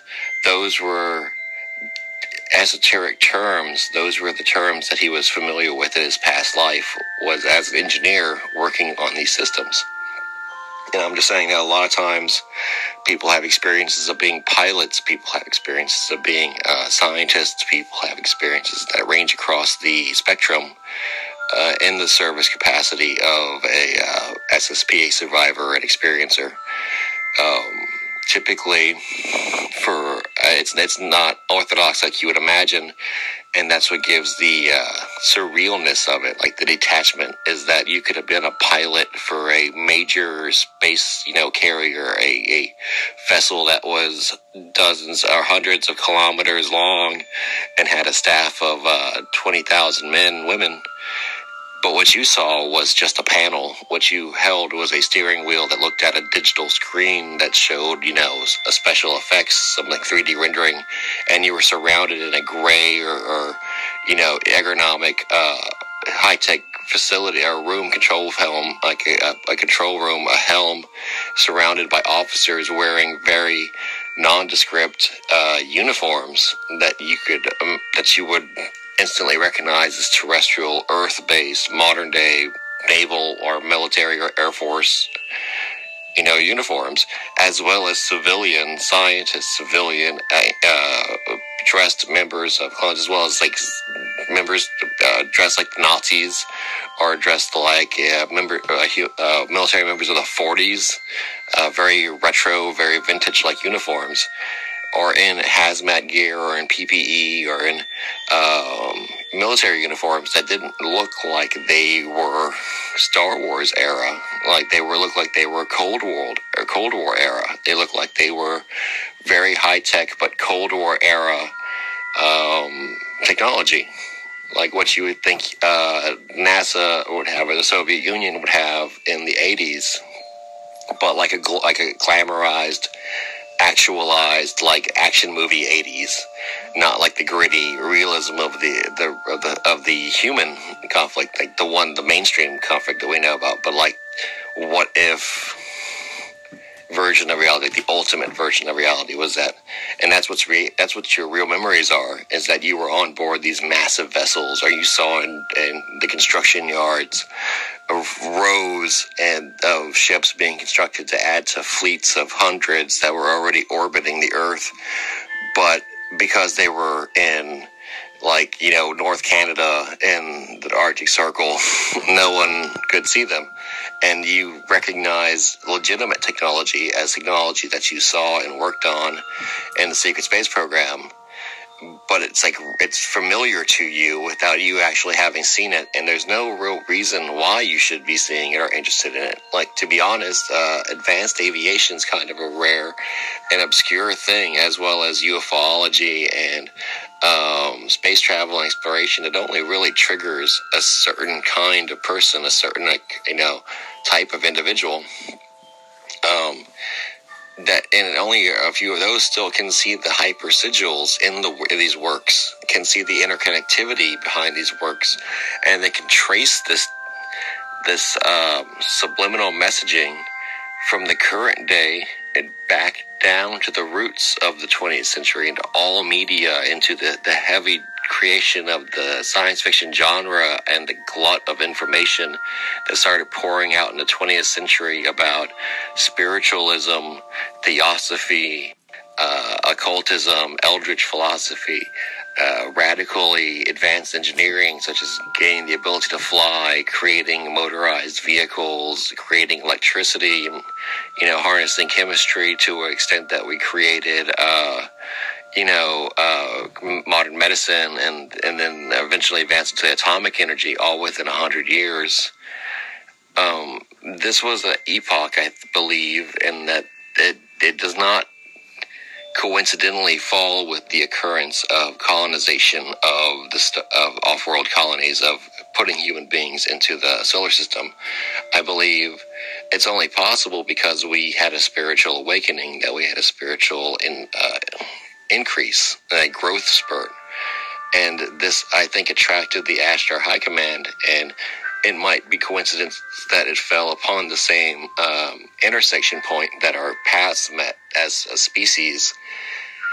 You know, but this all might be divine uh, creation, intelligently designed uh, situation. But the Ashtar High Command did meet us at a time when we were coming up and, and growing and maturing spiritually to become the best versions of humanity but then it, it also told us and created in us the ability to create the the spiritual stasis of the human being as well inside these cloning programs Now, it chooses spiritually advanced beings. The clone, the SSP program chooses spiritually advanced beings to become the templates for clones. Every clone is only fractionally power, as proportional to the um, original. But after the cloning process, the original is a fragmented personality, is a splintered personality, is like a broken mirror, and it has that kind of uh, consistency and unity.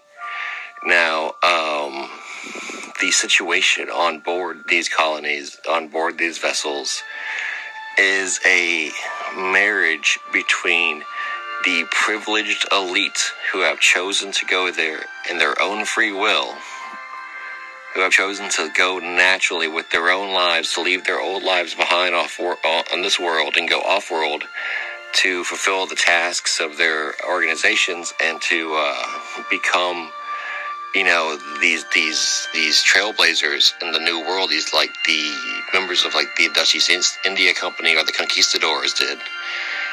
And the slave class the labor class the staff class the slave class.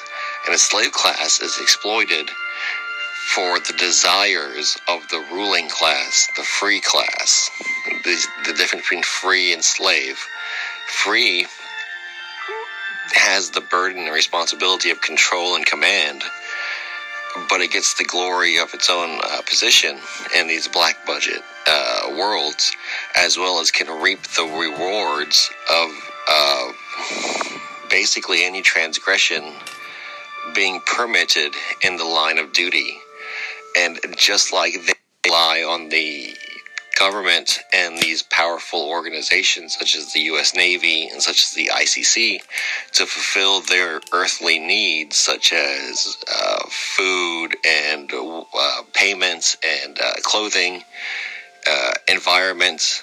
They rely on these corporations to provide them their sexual and spiritual fulfillment and uh, lusts and satiations to their hunger. And that is in the purchasing of and selection of individuals specifically for their sexual desirability, for their um, their um, beta programming, receptivity, receptivity, and so that these fractal clones and the original self can be implanted to create better sex slaves who believe they are free and individuals who and because of this they don't keep say for example harems of the same clone uh, form in specific colonies so that they can't relate to each other they can't form a unity with each other and and rebel against their position in life. But they will keep these popular models these desirable models and trade them and pursue them as a commodity, uh, as an artificial object instead of a living human being, even though they are objectifying a living human being, but they are treating them like sex toys that can be purchased and traded in between powerful and influential officials and officers in these off-world colonies.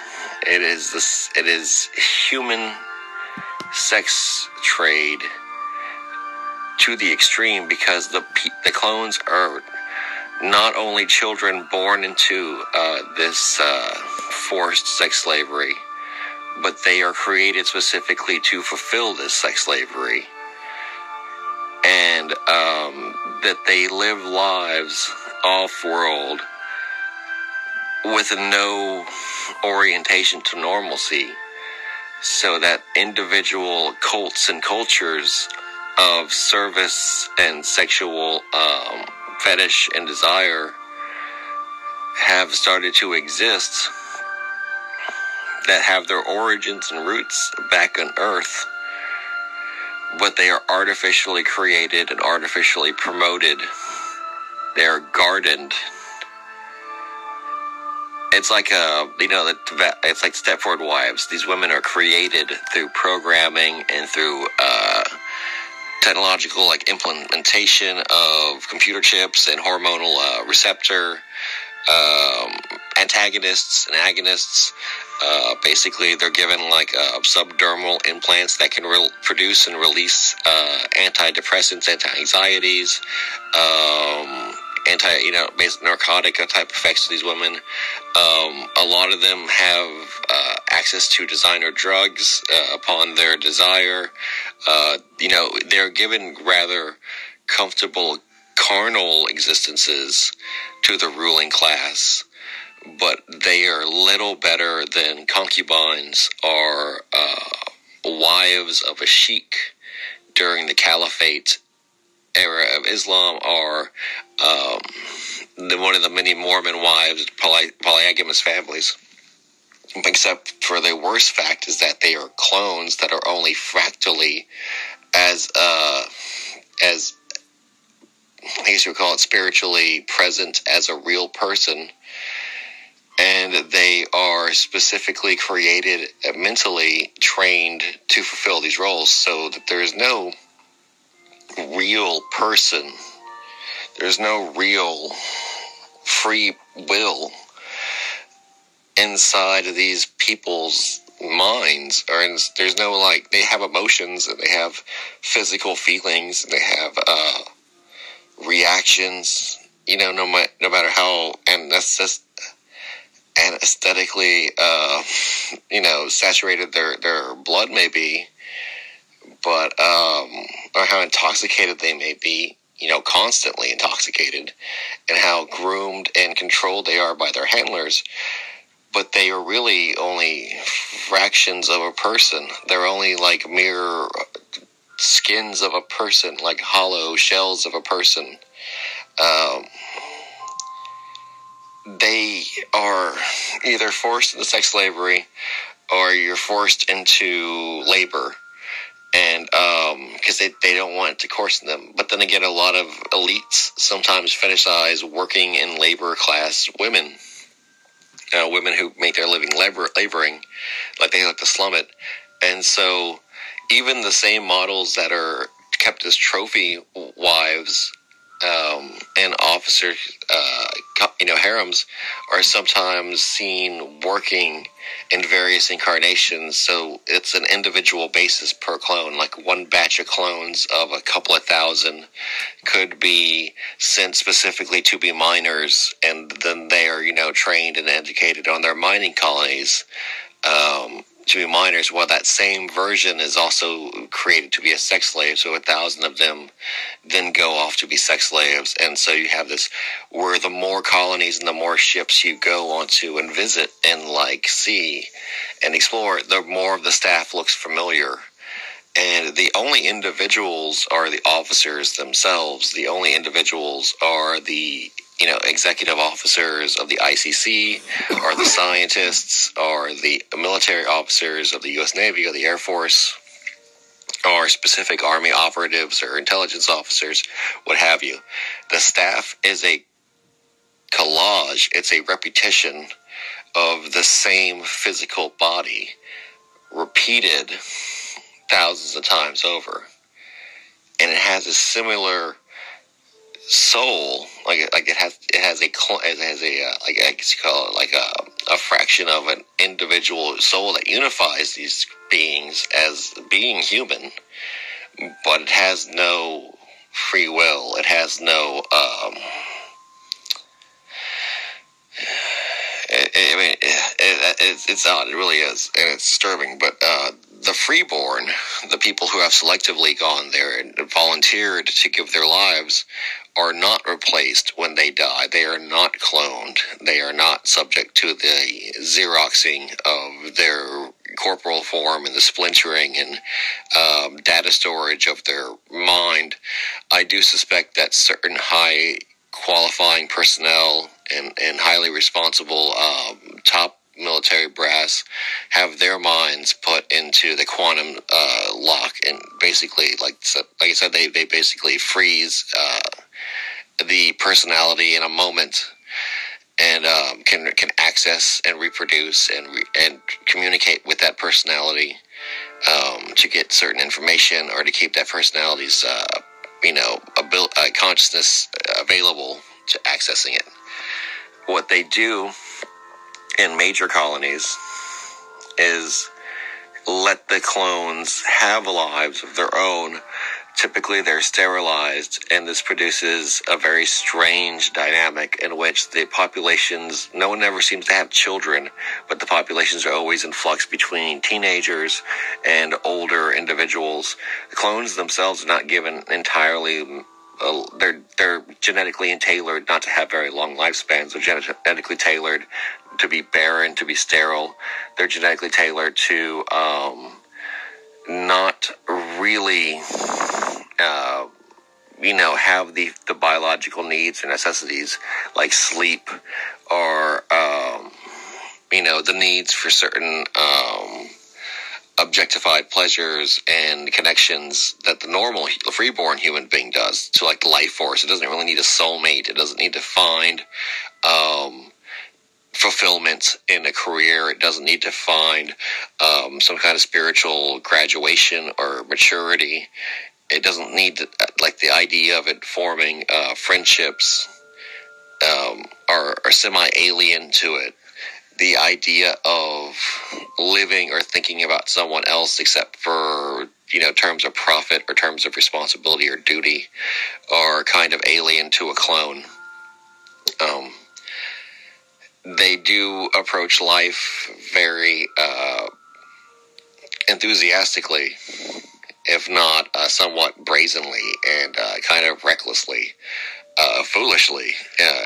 Uh, it, really is termed, termed foolishly, but they're kind of, uh, you know, handicapped by their simplicity. A lot of people's memories of being a clone are typically ones that are recovered in a dream, and they tend to involve walking in malls, walking into similar situations like a, a school or a military base or a training camp or a city street or a giant office building, uh, walking the floors, taking the elevator, going to certain areas, trying to find and, and locate certain uh, things, you know, not entirely to uh, death defying and dramatic. At the same time, the life of a clone is very just realistic and simple and, and uh, connected and down to earth and rooted into the day to day questions, uh, existential developments of a of a living being. It would be considered what if, like you know, a human being uh, was forced to kind of undergo life knowing something wasn't right but being entirely powerless to even understand like how severely right they were about this.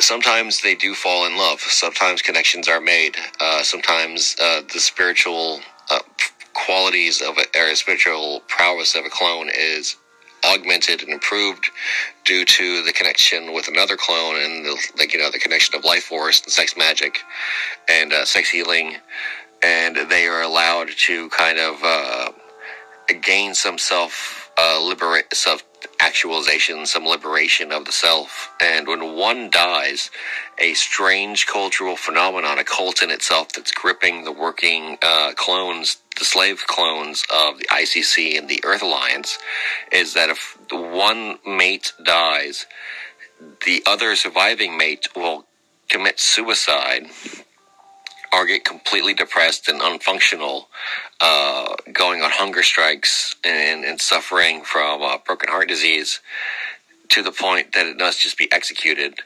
because in their opinion or in their belief they are going to be reshuffled and reincarnated resurrected in some other capacity some other life and definitely re, uh, meet with that mate again reconnect with that mate again and thus be able to experience that moment in time as joyous and happy as they originally were. It's unsure if this is a valid spiritual belief, but it does seem that many do uh, reconnect over various incarnations as if though they're genetically drawn to each other uh, when given the chance. But a lot of times they don't a lot of times a specific version of a clone that has fallen in love and mated with a specific other version of a clone as a soulmate or life partner does not share that that across the board. It does not share that in every uh, situation they are put together as living partner. Sometimes they fight. Sometimes there's a very uh, hostile reaction between the two. Sometimes there's a reaction of indifference. Sometimes there's circumstances that just can't be accounted for genetically. Even a couple that does hit it off six out of ten times may have four incarnations that do not and are at each other's throats. Um, a lot of times, specific